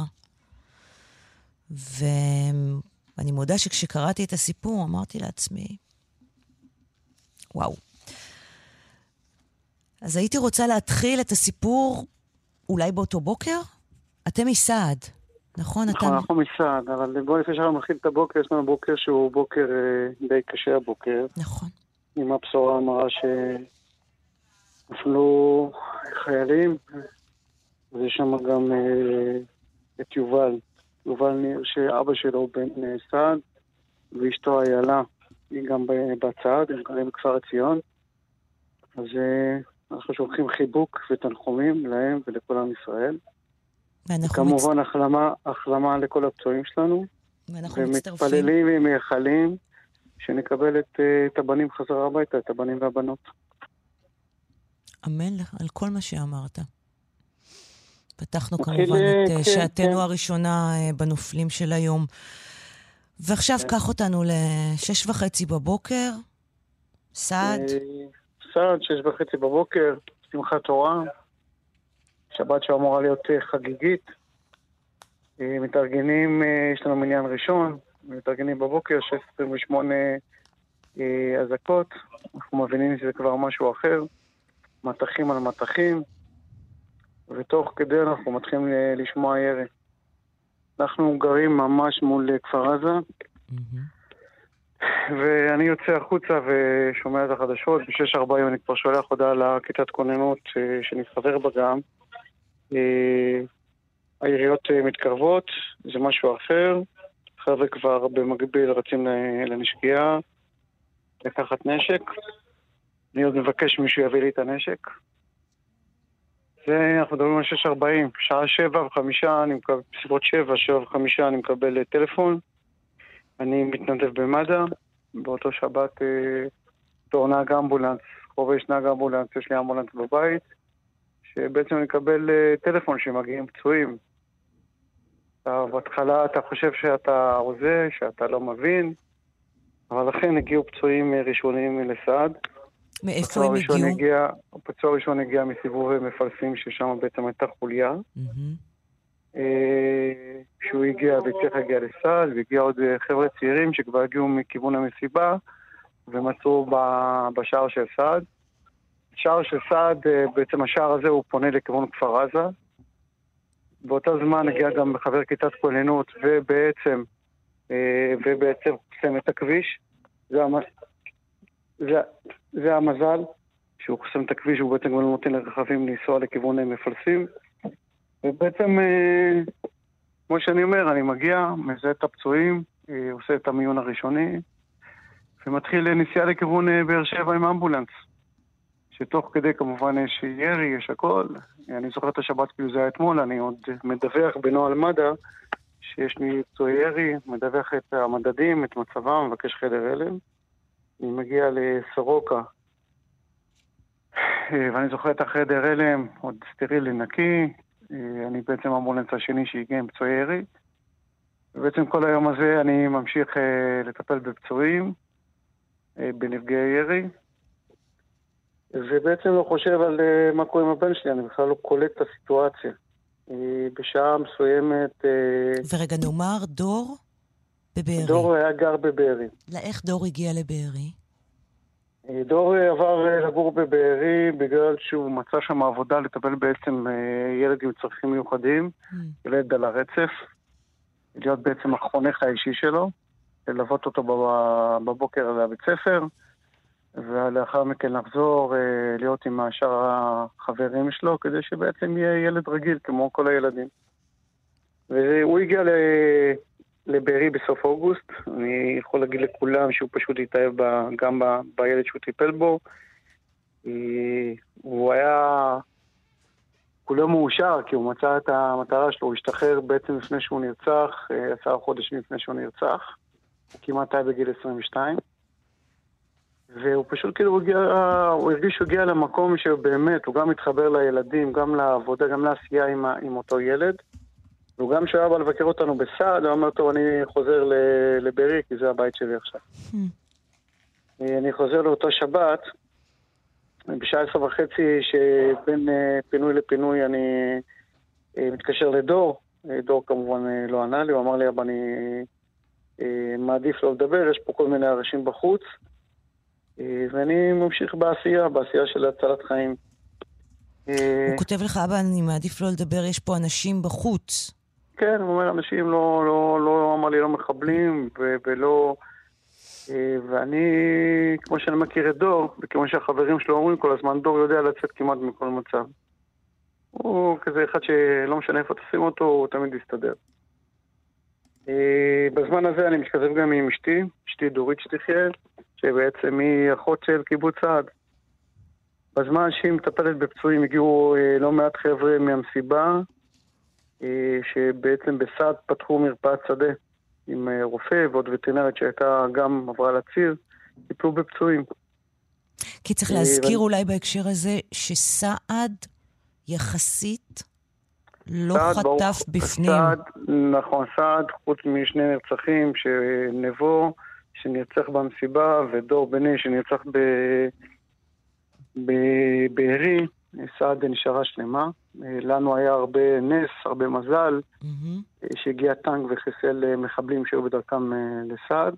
וזה מאפשר לכם בעצם להקים איזה סוג של מרפאת שדה שאשתך, אתה אומר, היא זאת שמטפלת שם בפצועים שמגיעים מנובה. שמגיעים מנובה, הם פתחו שם מרפאה, אכן כן, ובעצם גם אשתי וגם אני בעצם אה, מצילים חיים, מטפלים בפצועים. בסביבות 12 אה, יש לנו בן שהתגייס לפני חודש לגולני, שבוע שעבר גם היינו בהשבעה שלו, והוא מתקשר לדור, ובשעה 12 עונה כבר אה, מחבל. בטלפון של דור. בטלפון של דור. אינסטינקט, הוא זורק את הטלפון, אחרי כמה דקות אה, מתקשר אה, חבר שלו שהיה איתו בצבא, וחבר מדבר איתו מישהו במבטא ערבי, אנגלי, והוא חושב שדור עובד עליו. שעושה איתו כל מיני בדיחות. אה, אחרי כמה דקות הוא אמר לו, תקשיב טוב, אנחנו דודי זדין אל-קסאם, באנו לרצוח פה את כולם. אה, ושאל אותו, אז מאיפה יש לך את הטלפון? הרגתי פה מישהו ולקחתי את הטלפון. אנחנו יודעים גם שהטלפון של דור הגיע בשבת, כבר ידענו שהטלפון של, אה, של דור כבר הגיע בשבת בעצם לתוך הרצועה. בדיעבד אנחנו גם יודעים, כי זה היה דור, בדיעבד, שהוא כבר משעה שש, שבע בבוקר או מעט אחרי כל המתקפת המחבלים, הוא כבר מתכתב עם אה, חברים טובים, שהוא מספר להם ששורפים פה בתים, שיש פה מחבלים, אה, שיש יריות, אבל אה, לא לדורית, אשתי ולא לי, הוא פשוט לא רוצה להדאיג אותנו. הוא הכיר את ההורים שלו, אמר אני, אני אסתדר, ולחברים הוא סיפר את הכל. אבל זה אנחנו, כמו שאמרתי, באותה שבת אנחנו לא ידענו משום דבר. ומתי אתם מתחילים אה, להבין מה קרה? בשעה אחת אני מקבל טלפון מחמי שאומר לי כדאי שאני אגיע הביתה אה, כדי להיות עם המשפחה, כי דור פשוט לא עונה. להגיע לסעד, אני חזרתי כבר עם אמבולנס אה, לנתיבות, שתוך כדי כמובן נפילות והכל, הייתם צריכים להתארגן שמישהו יחליף אותי על האמבולנס. להגיע מנתיבות לסעד זה גם היה קצת אה, סיפור, אבל אה, דאגו לי עם רכב ממוגן להגיע לסעד. אה, על הציר בדרך חזרה היו לא מעט אה, גופות של מחבלים שהרגו, והצלחתי להגיע לסעד אה, בשלום. בעצם מאותה שבת, בעצם אה, המשפחה היינו תשעה ימים באוויר. באוויר דיינו לא ידענו אם חטוף, חי או מת. שלנו תשעה ימים זה היה כמו נצח, אני לא חושב מה עובר על המשפחות מאותה שבת, ש... איזה התמודדות צריך, איזה כוחות צריך. המשפחות של החטופים, אתה אומר. של החטופים כמובן, בוודאי. ובעצם אחרי תשעה ימים קיבלנו את הבשורה המרה שמצאו אותו. וזהו, אנחנו כמובן קברנו אותו בקיבוץ סעד, שם הוא נולד ושם גם הוא נקבר. ואתם תכף, תכף אנחנו נדבר על דור, אבל עוד רגע על הסיפור שלכם, כי זה הכל אה, ספוג בהכל. אתם, אתם מפונים. אנחנו בעצם, אה, למה אנחנו מפונים? אנחנו פליטים. למה לאיפה את הדברים? אנחנו. פליטים במדינתנו. לשמחתנו הרבה, ופה גם אה, להגיד תודה לקבוצת יבנה שפתחו את הלב ופתחו, קיבלנו בעצם דירה, כרגע אנחנו בקבוצת יבנה. אה, אז אנחנו, כמשפחה אין לנו מה להתלונן, אנחנו שם גם עם הבת. ועוד בן הצעיר שלנו, וכמו שאמרתי, רון כרגע בגולני, אבל אנחנו בקבוצת יבנה. שם בעצם היינו בשבעה, היינו בשלושים, ושוב תודה לקבוצת יבנה, באמת. לא יודע, לא יודע איך היינו עוברים את זה, אם היינו צריכים להיות בבית מלון. כן. אני לא יודעת בכלל איך, אה, איך עוברים כזה דבר, כל כך הרבה דברים ביחד. אה, זו שאלה שהיא מאוד קשה, אבל uh, את יודעת, אני חושב שתחושתנו שדור, כאילו, אנחנו באיזה מין, לא יודע, כמו איזה טיול אחרי צבא. אנחנו עדיין לא חושב שאנחנו עדיין באמת קולטים את האסון הנורא שפקד אותנו.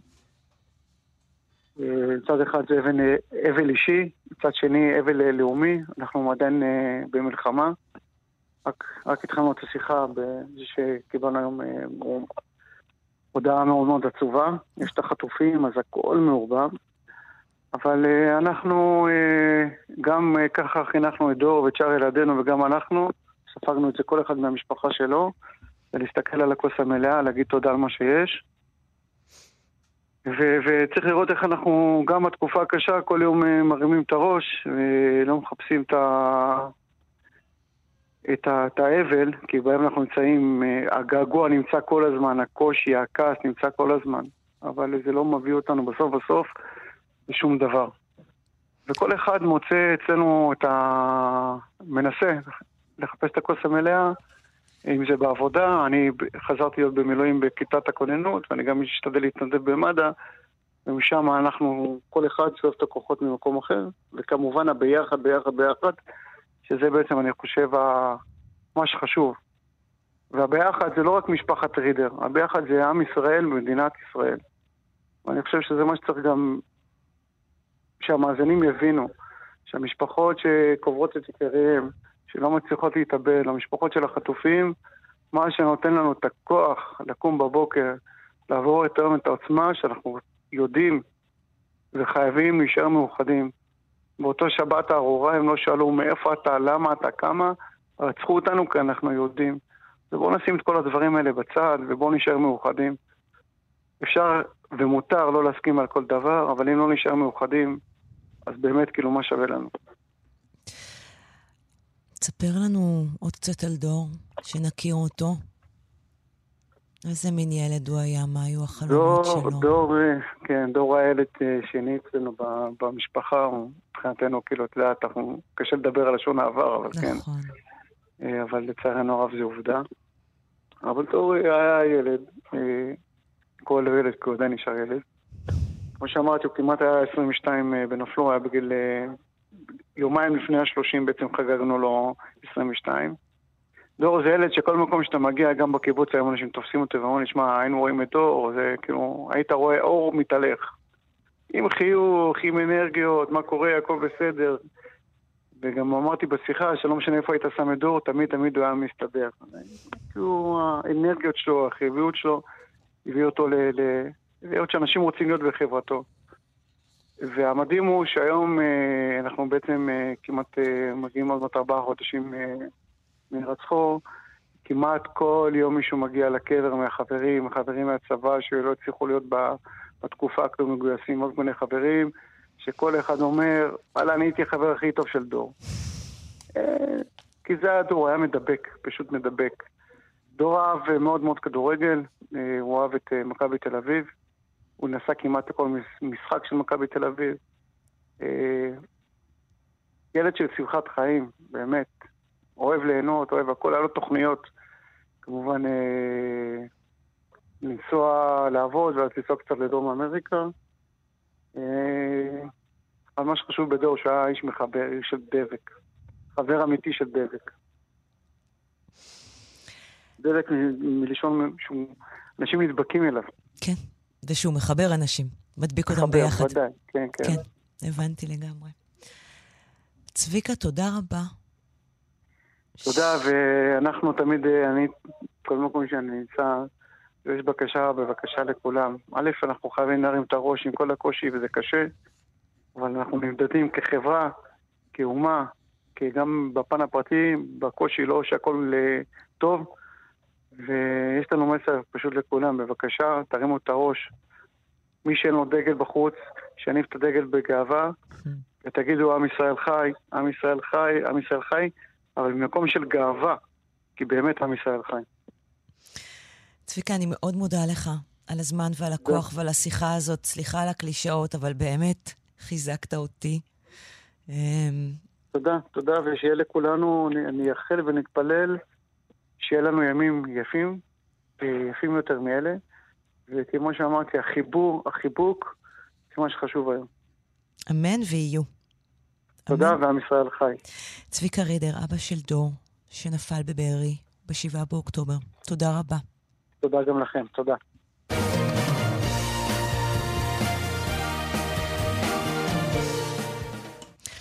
אה, לוקחים אוויר, אה, השיחות האלה הן אה, מצד אחד מעוררות השתאות והן כואבות והן חשובות והן מספרות את הסיפור שלנו במקום הזה.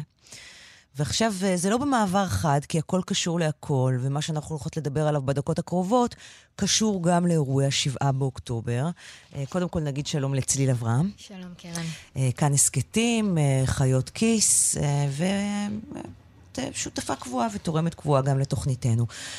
ובהמשך, אמרנו כי הכל קשור להכל, משרד הבריאות נערך בעקבות אירועי ה-7 באוקטובר לטיפול נפשי בכמויות מאוד גדולות של אנשים. כן. אמ, אנחנו מדברים על אמ, מעגלי הדף אה, שהולכים וגדלים, של המשפחות השכולות, של הפצועים, של הפגועים בצורה כזאת או אחרת, של הניצולים, אלה שגם אולי לא נסרטו אפילו, אבל נפשית הצטלקו. אה, אז משרד הבריאות נערך לטיפול נפשי אה, לאותן כמויות מאוד גדולות של אנשים, במערכת בריאות נפש שמלכתחילה היא מורעבת, רזה, וחלושה. ולא מצליחה לטפל במי שקיים עוד לפני השבעה באוקטובר. כן, ומה שאנחנו, ומה שאנחנו הולכות לדבר עליו היום, זה באמצעים שנויים במחלוקת. אמ, הסטנדרטים למטפלים יורדים, וקופות החולים מתודרכות לתעדף טיפולים קצרים יותר. בואי קודם כל תסבירי לנו נכון. אנחנו, על מה אנחנו מדברות כאן. כן, אז מערכת בריאות הנפש קיבלה תוספת תקציבית אה, אה, גדולה בתקציב של 2024, ועדיין זה לא יספיק כנראה בשביל לטפל בכל האנשים, אנחנו עוד לא יודעים, אף אחד לא יודע, אבל כנראה הרבה מאוד אנשים שיצטרכו, שיהיו במצוקה נפשית. ומשרד הבריאות בעצם אה, פרסם אה, איזשהו מסמך לקופות החולים, שבו הוא מגדיר להן לאפשר לבעלי תואר ראשון בפסיכולוגיה או בעבודה סוציאלית לתת טיפול נפשי למקרים קלים, טיפול ממוקד וקצר. בואו נסביר רגע. היום בעלי תואר ראשון בפסיכולוגיה הם בכלל, הם לא מטפלים זוטרים, הם לא מטפלים, הם לא מטפלים בכלל. נקודה. זה תואר תיאורטי. לחלוטין. מי שיכול לטפל זה מי שעשה תואר שני והתמחות. Mm-hmm. כלומר, עוד משהו כמו שש שנים של הכשרה. מהבחינה הזאת, אמנם אה, פסיכולוגים אינם אה, רופאים, כמו פסיכיאטרים, אבל ההכשרה שלהם... ההכשרה היא כמו של רופאים. היא כמו של רופא, היא ארוכה. ממושכת ודורשת סטאז' לפני שאתה יכול להתחיל לדבר, לטפל בבני אדם. כן, וגם עובדים סוציאליים, רק אחרי תואר ראשון והכשרה קלינית הם יכולים uh, לטפל, וגם הם יוכלו בתואר ראשון לטפל. זה יהיה במסגרת תוכנית של משרד הבריאות, שהמטרה שלה היא בשפה הבירוקרטית שלהם, לרבד את המענים. מה זה לרבד? לרבד מרובדים. יש, יהיו המון אנשים שיצטרכו עזרה, אבל יהיו את אלה שצריכים קצת עזרה והרבה עזרה והרבה מאוד עזרה. את אלה שצריכים רק קצת, הכוונה היא שזה יהיה עד 20% מהטיפולים, יוכלו לטפל אותם בעלי תואר ראשון. אה, עם הרבה הכשרה, עם הדרכה, עם מטרה ברורה לטיפול, אבל הניסיון מראה שכשמשרד הבריאות מגדיר שהוא יפקח על סטנדרטים, הוא מתקשה בסוף לעשות את זה. זה כמויות עצומות של מידע אני שצריך... אני חייבת אבל לשאול, תגיד שבהמשך יהיה כאן אה, גם אה, גלעד בודנהיימר, שהוא אחראי על בריאות הנפש במשרד הבריאות, אבל מי יחליט? מי יחליט למי מגיע טיפול אה, קצר מועד ולמי מגיע טיפול אז אמורים למלא, יהיה איזשהו שאלון, שלפיו יעריכו את רמת המצוקה של המטופל, ואז גורמי בריאות הנפש בקופת החולים יצטרכו להחליט לאן זה הולך. מעניין לשמוע באמת מדוקטור בודנהיימר בדיוק איך זה יעבוד. זה נראה לי בדיוק אחד החלקים היותר מורכבים. אבל בואו, לפני כן, עוד לפני שנפנה לגלעד בודנהיימר, נגיד שלום אה, לשחר בלבן, שהוא פסיכולוג קליני, הפסיכולוג הראשי במרכז לטיפול במוח ובנפש מרחבים, ונציג פורום הארגונים למען הפסיכולוגיה הציבורית. שלום. שלום. אז מה? ראית את התוכנית, אני מניחה? כן, ראיתי את התוכנית, גם uh, שמעתי את הדברים שלכם עכשיו, ואני קודם כל uh, מברך באמת על כל הנקודות שאתן uh, העליתן, כי זה באמת, uh, אתן נוגעות בכל, ה, בכל ההיבטים הבעייתיים שיש uh, בתוכנית הזו. Uh, במיוחד uh, ההיבט של צירוף, uh, נגיד נקרא לזה סטודנטים, או אנשים שסיימו uh, תואר ראשון בפסיכולוגיה קלינית, שזה באמת תואר כללי, תיאורטי, מבואי, הרבה פעמים אנשים הולכים לתואר הזה בשביל בכלל אה, אה, להתלבט עם המסלול של הפסיכולוגיה הם מעוניינים בו, זה, זה באמת, אה, זה, זה, זה מה פרקטיס ברמה... מי שמסיים תואר ראשון בפסיכולוגיה, בוא, בוא נהיה הכי בוטים, לא היית נותן לו לטפל באנשים. לא, בוודאי שלא. אין זה, שאלה אין בכלל. בכלל שאלה. זאת בכלל לא שאלה. זאת אומרת, מבחינה טיפולית, אין שום הבדל בין מי שסיים תואר ראשון בפסיכולוגיה, מי שסיים תואר ראשון במשפטים, מי שסיים תואר ראשון בכלכלה, אין שום הבדל. מבחינה טיפולית, קלינית, אה, זה עשה מבוא בזה וזה עשה מבוא בזה, זה, זה ידע תיאורטי. זאת זו תוכנית שיכול היה להגות אותה רק מי שמעולם לא למד פסיכולוגיה. או מעולם לא ו... טיפל? או מעולם לא טיפל. ואולי גם מעולם לא היה בטיפול, אני לא יודע. איפה אפשר, כמה רחוק אפשר לקחת את זה. רגע, אבל. אה, אבל שחר, אני רוצה שנייה להקשות כן. עליך, כי אנחנו באמת עומדים בפני מצב שבו המונים יזדקקו לטיפול, וחלק כן. מהאנשים יזדקקו לשיחה, או לשתי שיחות, או לאיזשהו סיוע ממוקד עם איזה, לא יודעת, אולי חרדה ספציפית שהם מתמודדים איתה. יש, כן. יש קורסים מקצועיים היום שמכשירים אנשים לתת איזושהי עזרה ראשונה נפשית. אז mm-hmm. אולי כן צריך במצב חירום אה, לשקול, לשקול גם את זה, אולי זה עדיף מאשר שהאנשים האלה לא יקבלו שום טיפול.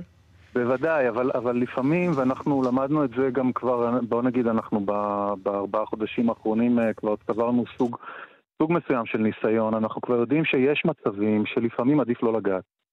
כי הנגיעה הלא מקצועית יכולה ממש להזיק. וההצעה הזאת היא אה, לאפשר לאנשים בלי הכשרה, אבל כן עם איזשהו טייטל שנגיד, בוא נגיד רוב האנשים לא מבינים את ההבדל, העובדה שההצעה הזאת בכלל עלתה על השולחן, כן? אבל לאפשר לאנשים בלי שום הכשרה, אה, לתת להם איזשהו סוג של... אה, להכשיר, להכשיר מבחינת כשרות, כן? אה, לתת להם להיכנס למרחב הזה שהוא מרחב באמת אה, עדין ורגיש ופגיע מאין כמוהו. בטח אנשים שעברו את מה שהם עברו, אני קצת שמעתי את הסוף של האייטם האחרון, mm-hmm. זה באמת, זה, זה קורע לב. כן. ולתת לאנשים בלי הכשרה להיכנס למקומות האלו, זה באמת, זה מסוכן, זה מזיק, ולפעמים עדיף לא לגעת. כי לנפש יש, אה, יש, לנפש יש גם את הדרכים שלה להתמודד. ולפעמים מה? עדיף שיחה עם חבר מאשר שיחה עם מישהו ש... מתיימר להיות מטפל, או שאנחנו mm. חושבים שהוא מטפל, ואין לו את הכלים לטפל. עכשיו, אני רוצה רגע להתייחס לעניין שאת אמרת, נגיד, אה, ההשוואה שיכולה להיות אולי רלוונטית, זה השוואה, נגיד, למסגרות כמו ער"ן, או, אה, או, או אה, טיפול לנפגעי פגיעה מינית. או מרכזי הסיוע לנפגעות תקיפה מינית. בדיוק. עכשיו, המרכזים אני, האלו... רגע, אני אגיד בסוגריים, המרכזים האלה, מי שמתנדב בהם עובר הכשרה של חצי שנה. אני עברתי הכשרה כזאת כדי להתנדב בקו סיוע של הנפגעות בתל אביב. כן. זה לא, זה שום הכשרה פסיכולוגית, זה... נכון. לדעת... אבל גם פה יקבלו הכשרה. אבל לקופות החולים, אז מה רצית לומר? קטענו אותך, סליחה. כן. מה שאני, מה שאני רוצה לומר זה שגם מי ש... א', מי שנכנס לתוך המערכת הזאת ומי שעובד, מי שמתקשר לתוך, ל, ל, למערכת כזאת, אה, אה, הכללים והחוקים מאוד ברורים.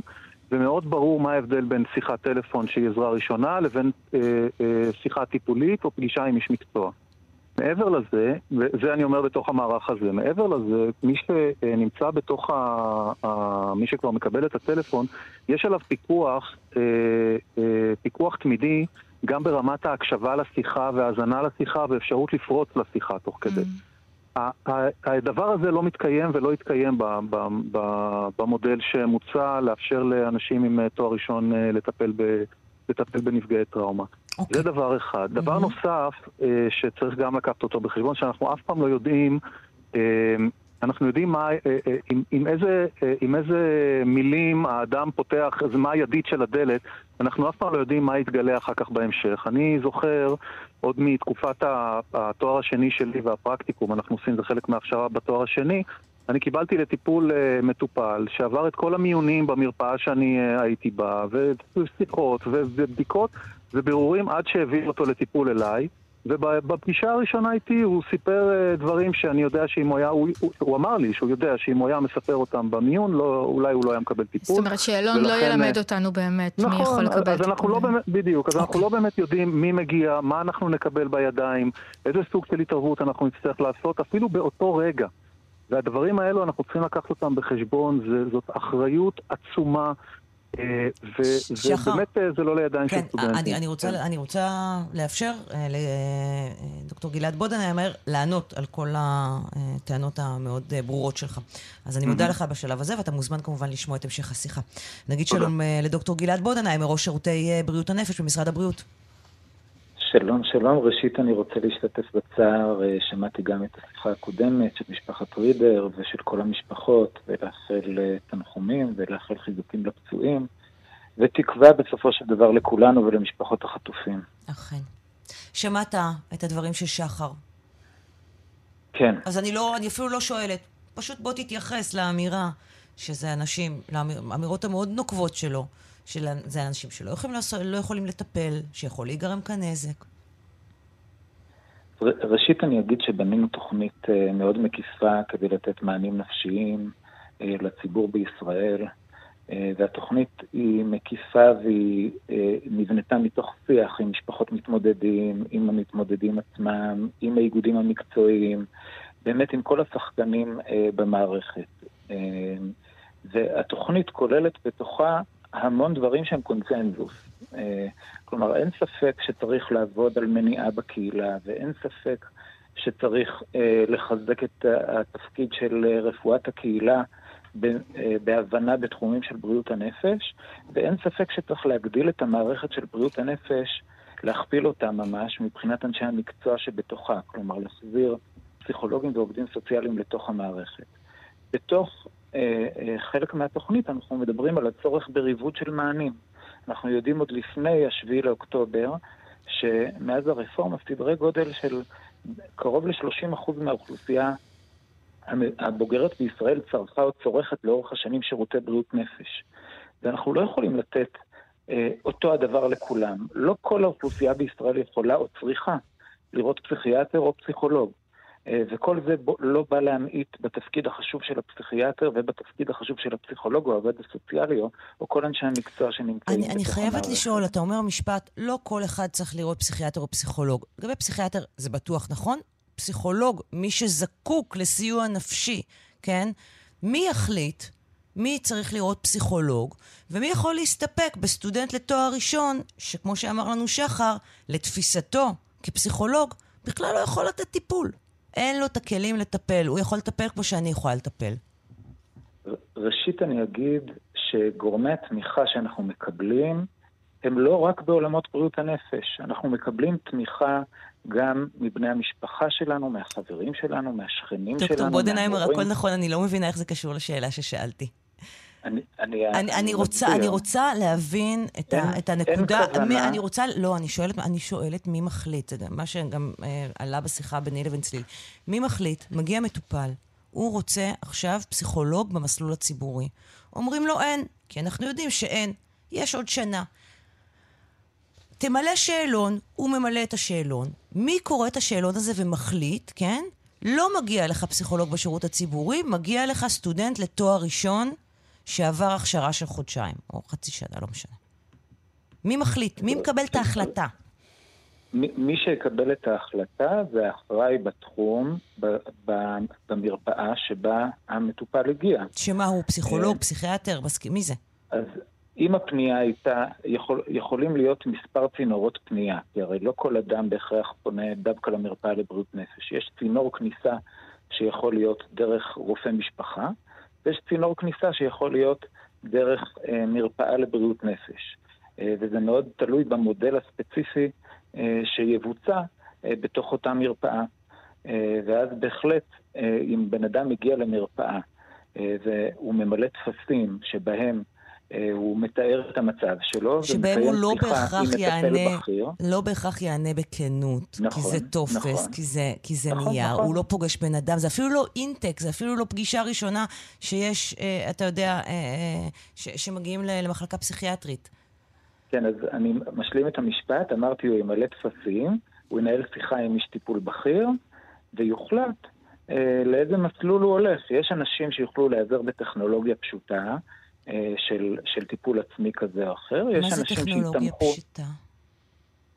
אנחנו חושבים שצריך להכניס גם טכנולוגיות היום לתוך עולמות הטיפול. לא, בעולם... תסביר מה זה, זה ברור לך, אבל אה, כן. למי מאיתנו בעולם... שהוא לא איש מקצוע זה לא ברור. מה זה אומר? ברחבי העולם יש פיתוחים חדשניים שמשתמשים בכלים טכנולוגיים, כולל אגב בישראל, כדי אה, אה, לתת טיפולים בכל מיני סוגים. דוגמאות. יש, יש היום טכנולוגיה אה, שבה בן אדם יכול לעשות ממש אה, אה, מהלך טיפולי של CBT בקורס אינטרנטי כזה, שהוא עושה עם עצמו, מקבל משימות לאורך הטיפול ומבצע אותם, ובעצם מתקדם בעזרת עצמו. אבל יש באמת הרבה מודלים. יש מודלים של טיפולים בצ'אט, ויש שלל מודלים, אנחנו עדיין לא שם, אבל שומעים גם על, על מודלים של כל מיני uh, מענים של, uh, של AI. ו, ובאמת יש שלל טכנולוגיות. אתה, אתה יודע, שאנחנו... דוקטור בודנר, אני חייבת להגיד לך בכנות, ואני כן. מאוד מעריכה אותך. אתה איש מקצוע מאוד ותיק. אתה מכיר את מערכת בריאות הנפש יותר טוב ממני ומצליל. אתה באמת אחד האנשים שהכי בקיאים. ואני בטוחה שאתה יודע בתוך תוכך שזה בקושי פלסטרים. למצב הקטסטרופלי של המערכת שלנו. ואני אבל שואלת... אבל לא אמרנו שזה הפתרון. לא, אבל, אבל אני שואלת, מה, באמת, מה אם על הדבר הכי בסיסי, שזה העלאת שכר משמעותית, דרמטית, לפסיכולוגים בשירות הציבורי, כדי להחזיר אותם לשירות הציבורי, כי כמו שאתה יודע טוב ממני, יש לנו המון פסיכולוגים. הם פשוט לא רוצים לעבוד בציבורי, כי המשכורת היא משכורת רעב. אז זה מחזיר אותי למה שהתחלתי, שאנחנו תמימי דעים. כאילו התנקזנו לסעיף אחד מתוך התוכנית, אה, וכאילו מקיימים עליו דיון של איזה קטסטרופה, כשהדבר הראשון שאני אומר, כשאני מדבר על התוכנית לבריאות נפש, היא שאנחנו צריכים לשנות את מודל ההשתכרות של אנשי המקצוע בתוך המערכת, אה, ואנחנו צריכים להחזיר את האנשים מהמערכת הפרטית למערכת הציבורית, כי אין כוונה להמציא מענים מרובדים שיחליפו את אנשי המקצוע. אנשי המקצוע צריכים להיות במערכת וצריכים להכפיל את עצמם. אז הם, הם לא מחכים לא שתגייסו, הם מחכים שתגייסו אותם ושתודיעו על העלאות שכר עבורם. אני, אה, בוודאי, בוודאי, אני אומר, אנחנו עמלים בדיוק על זה. כן. הוצאנו, אה, הוצאנו מודל ראשוני של אה, מענקים לפסיכולוגים שיגדילו את היקפי המשרה במערכת. כן, הם מחכים להעלאות שכר. אבל באמת אנחנו רוצים לדבר על הסעיף הזה, שהתכנסנו לדבר על הסעיף הזה של הורדת הסטנדרט. כן, בוא ניתן לך... רגע, רק תיתנו לי להשלים את המשפט. תשלים את המשפט, כי גם נגמר לנו הזמן. אנחנו שחררנו אה, אה, מלגות לפסיכולוגים אה, שייכנסו לתוך המערכת, ואנחנו מתחילים לדבר על הסכמי שכר עם, עם האוצר. זה ברור שזה, כן. שזה אבן מפתח, נכון, אבן דרך נכון, חשובה. גם סיקרנו כן. את זה פה, אז אני רוצה לחזור נכון. לשורה התחתונה של הנושא הזה של הורדת הסטנדרטים. האם אתם לא חוששים שמטפלים שהם ללא הכשרה קלינית יגרמו נזק? לא מדובר על הורדת הסטנדרטים, מדובר על הכפלת מספר המטפלים המקצועיים. האם הם לא יגרמו נזק? הכוונה היא לייצר מערכת שתדאג שהם לא יגרמו נזק. אוקיי, רגע, אני, אני, אני רוצה לחתור לאיזה משהו אה, אופרטיבי. מתי זה אמור להיכנס אה, לתוקף? מתי זה אמור להתחיל לפעול? אנחנו מאמינים ומקווים שקופות החולים אה, מרימות את הכפפה ויתחילו להפעיל את זה בחודשים הקרובים. טוב, צליל, הדבר, השלב הבא זה לדבר עם קופות החולים ולראות איך זה עובד בשטח, וכמובן לדבר איתך כאן שוב בעוד זמן לא רב, כי אנחנו על הסיפור הזה לגמרי, כפי שגם אתה יודע. אה, דוקטור גלעד בודנהיימר. אני אשמח להיות במעקב, רק אם מותר לי מילה קצרה לציבור, כי אני חושב שאנחנו נמצאים באמת בתקופה קשה.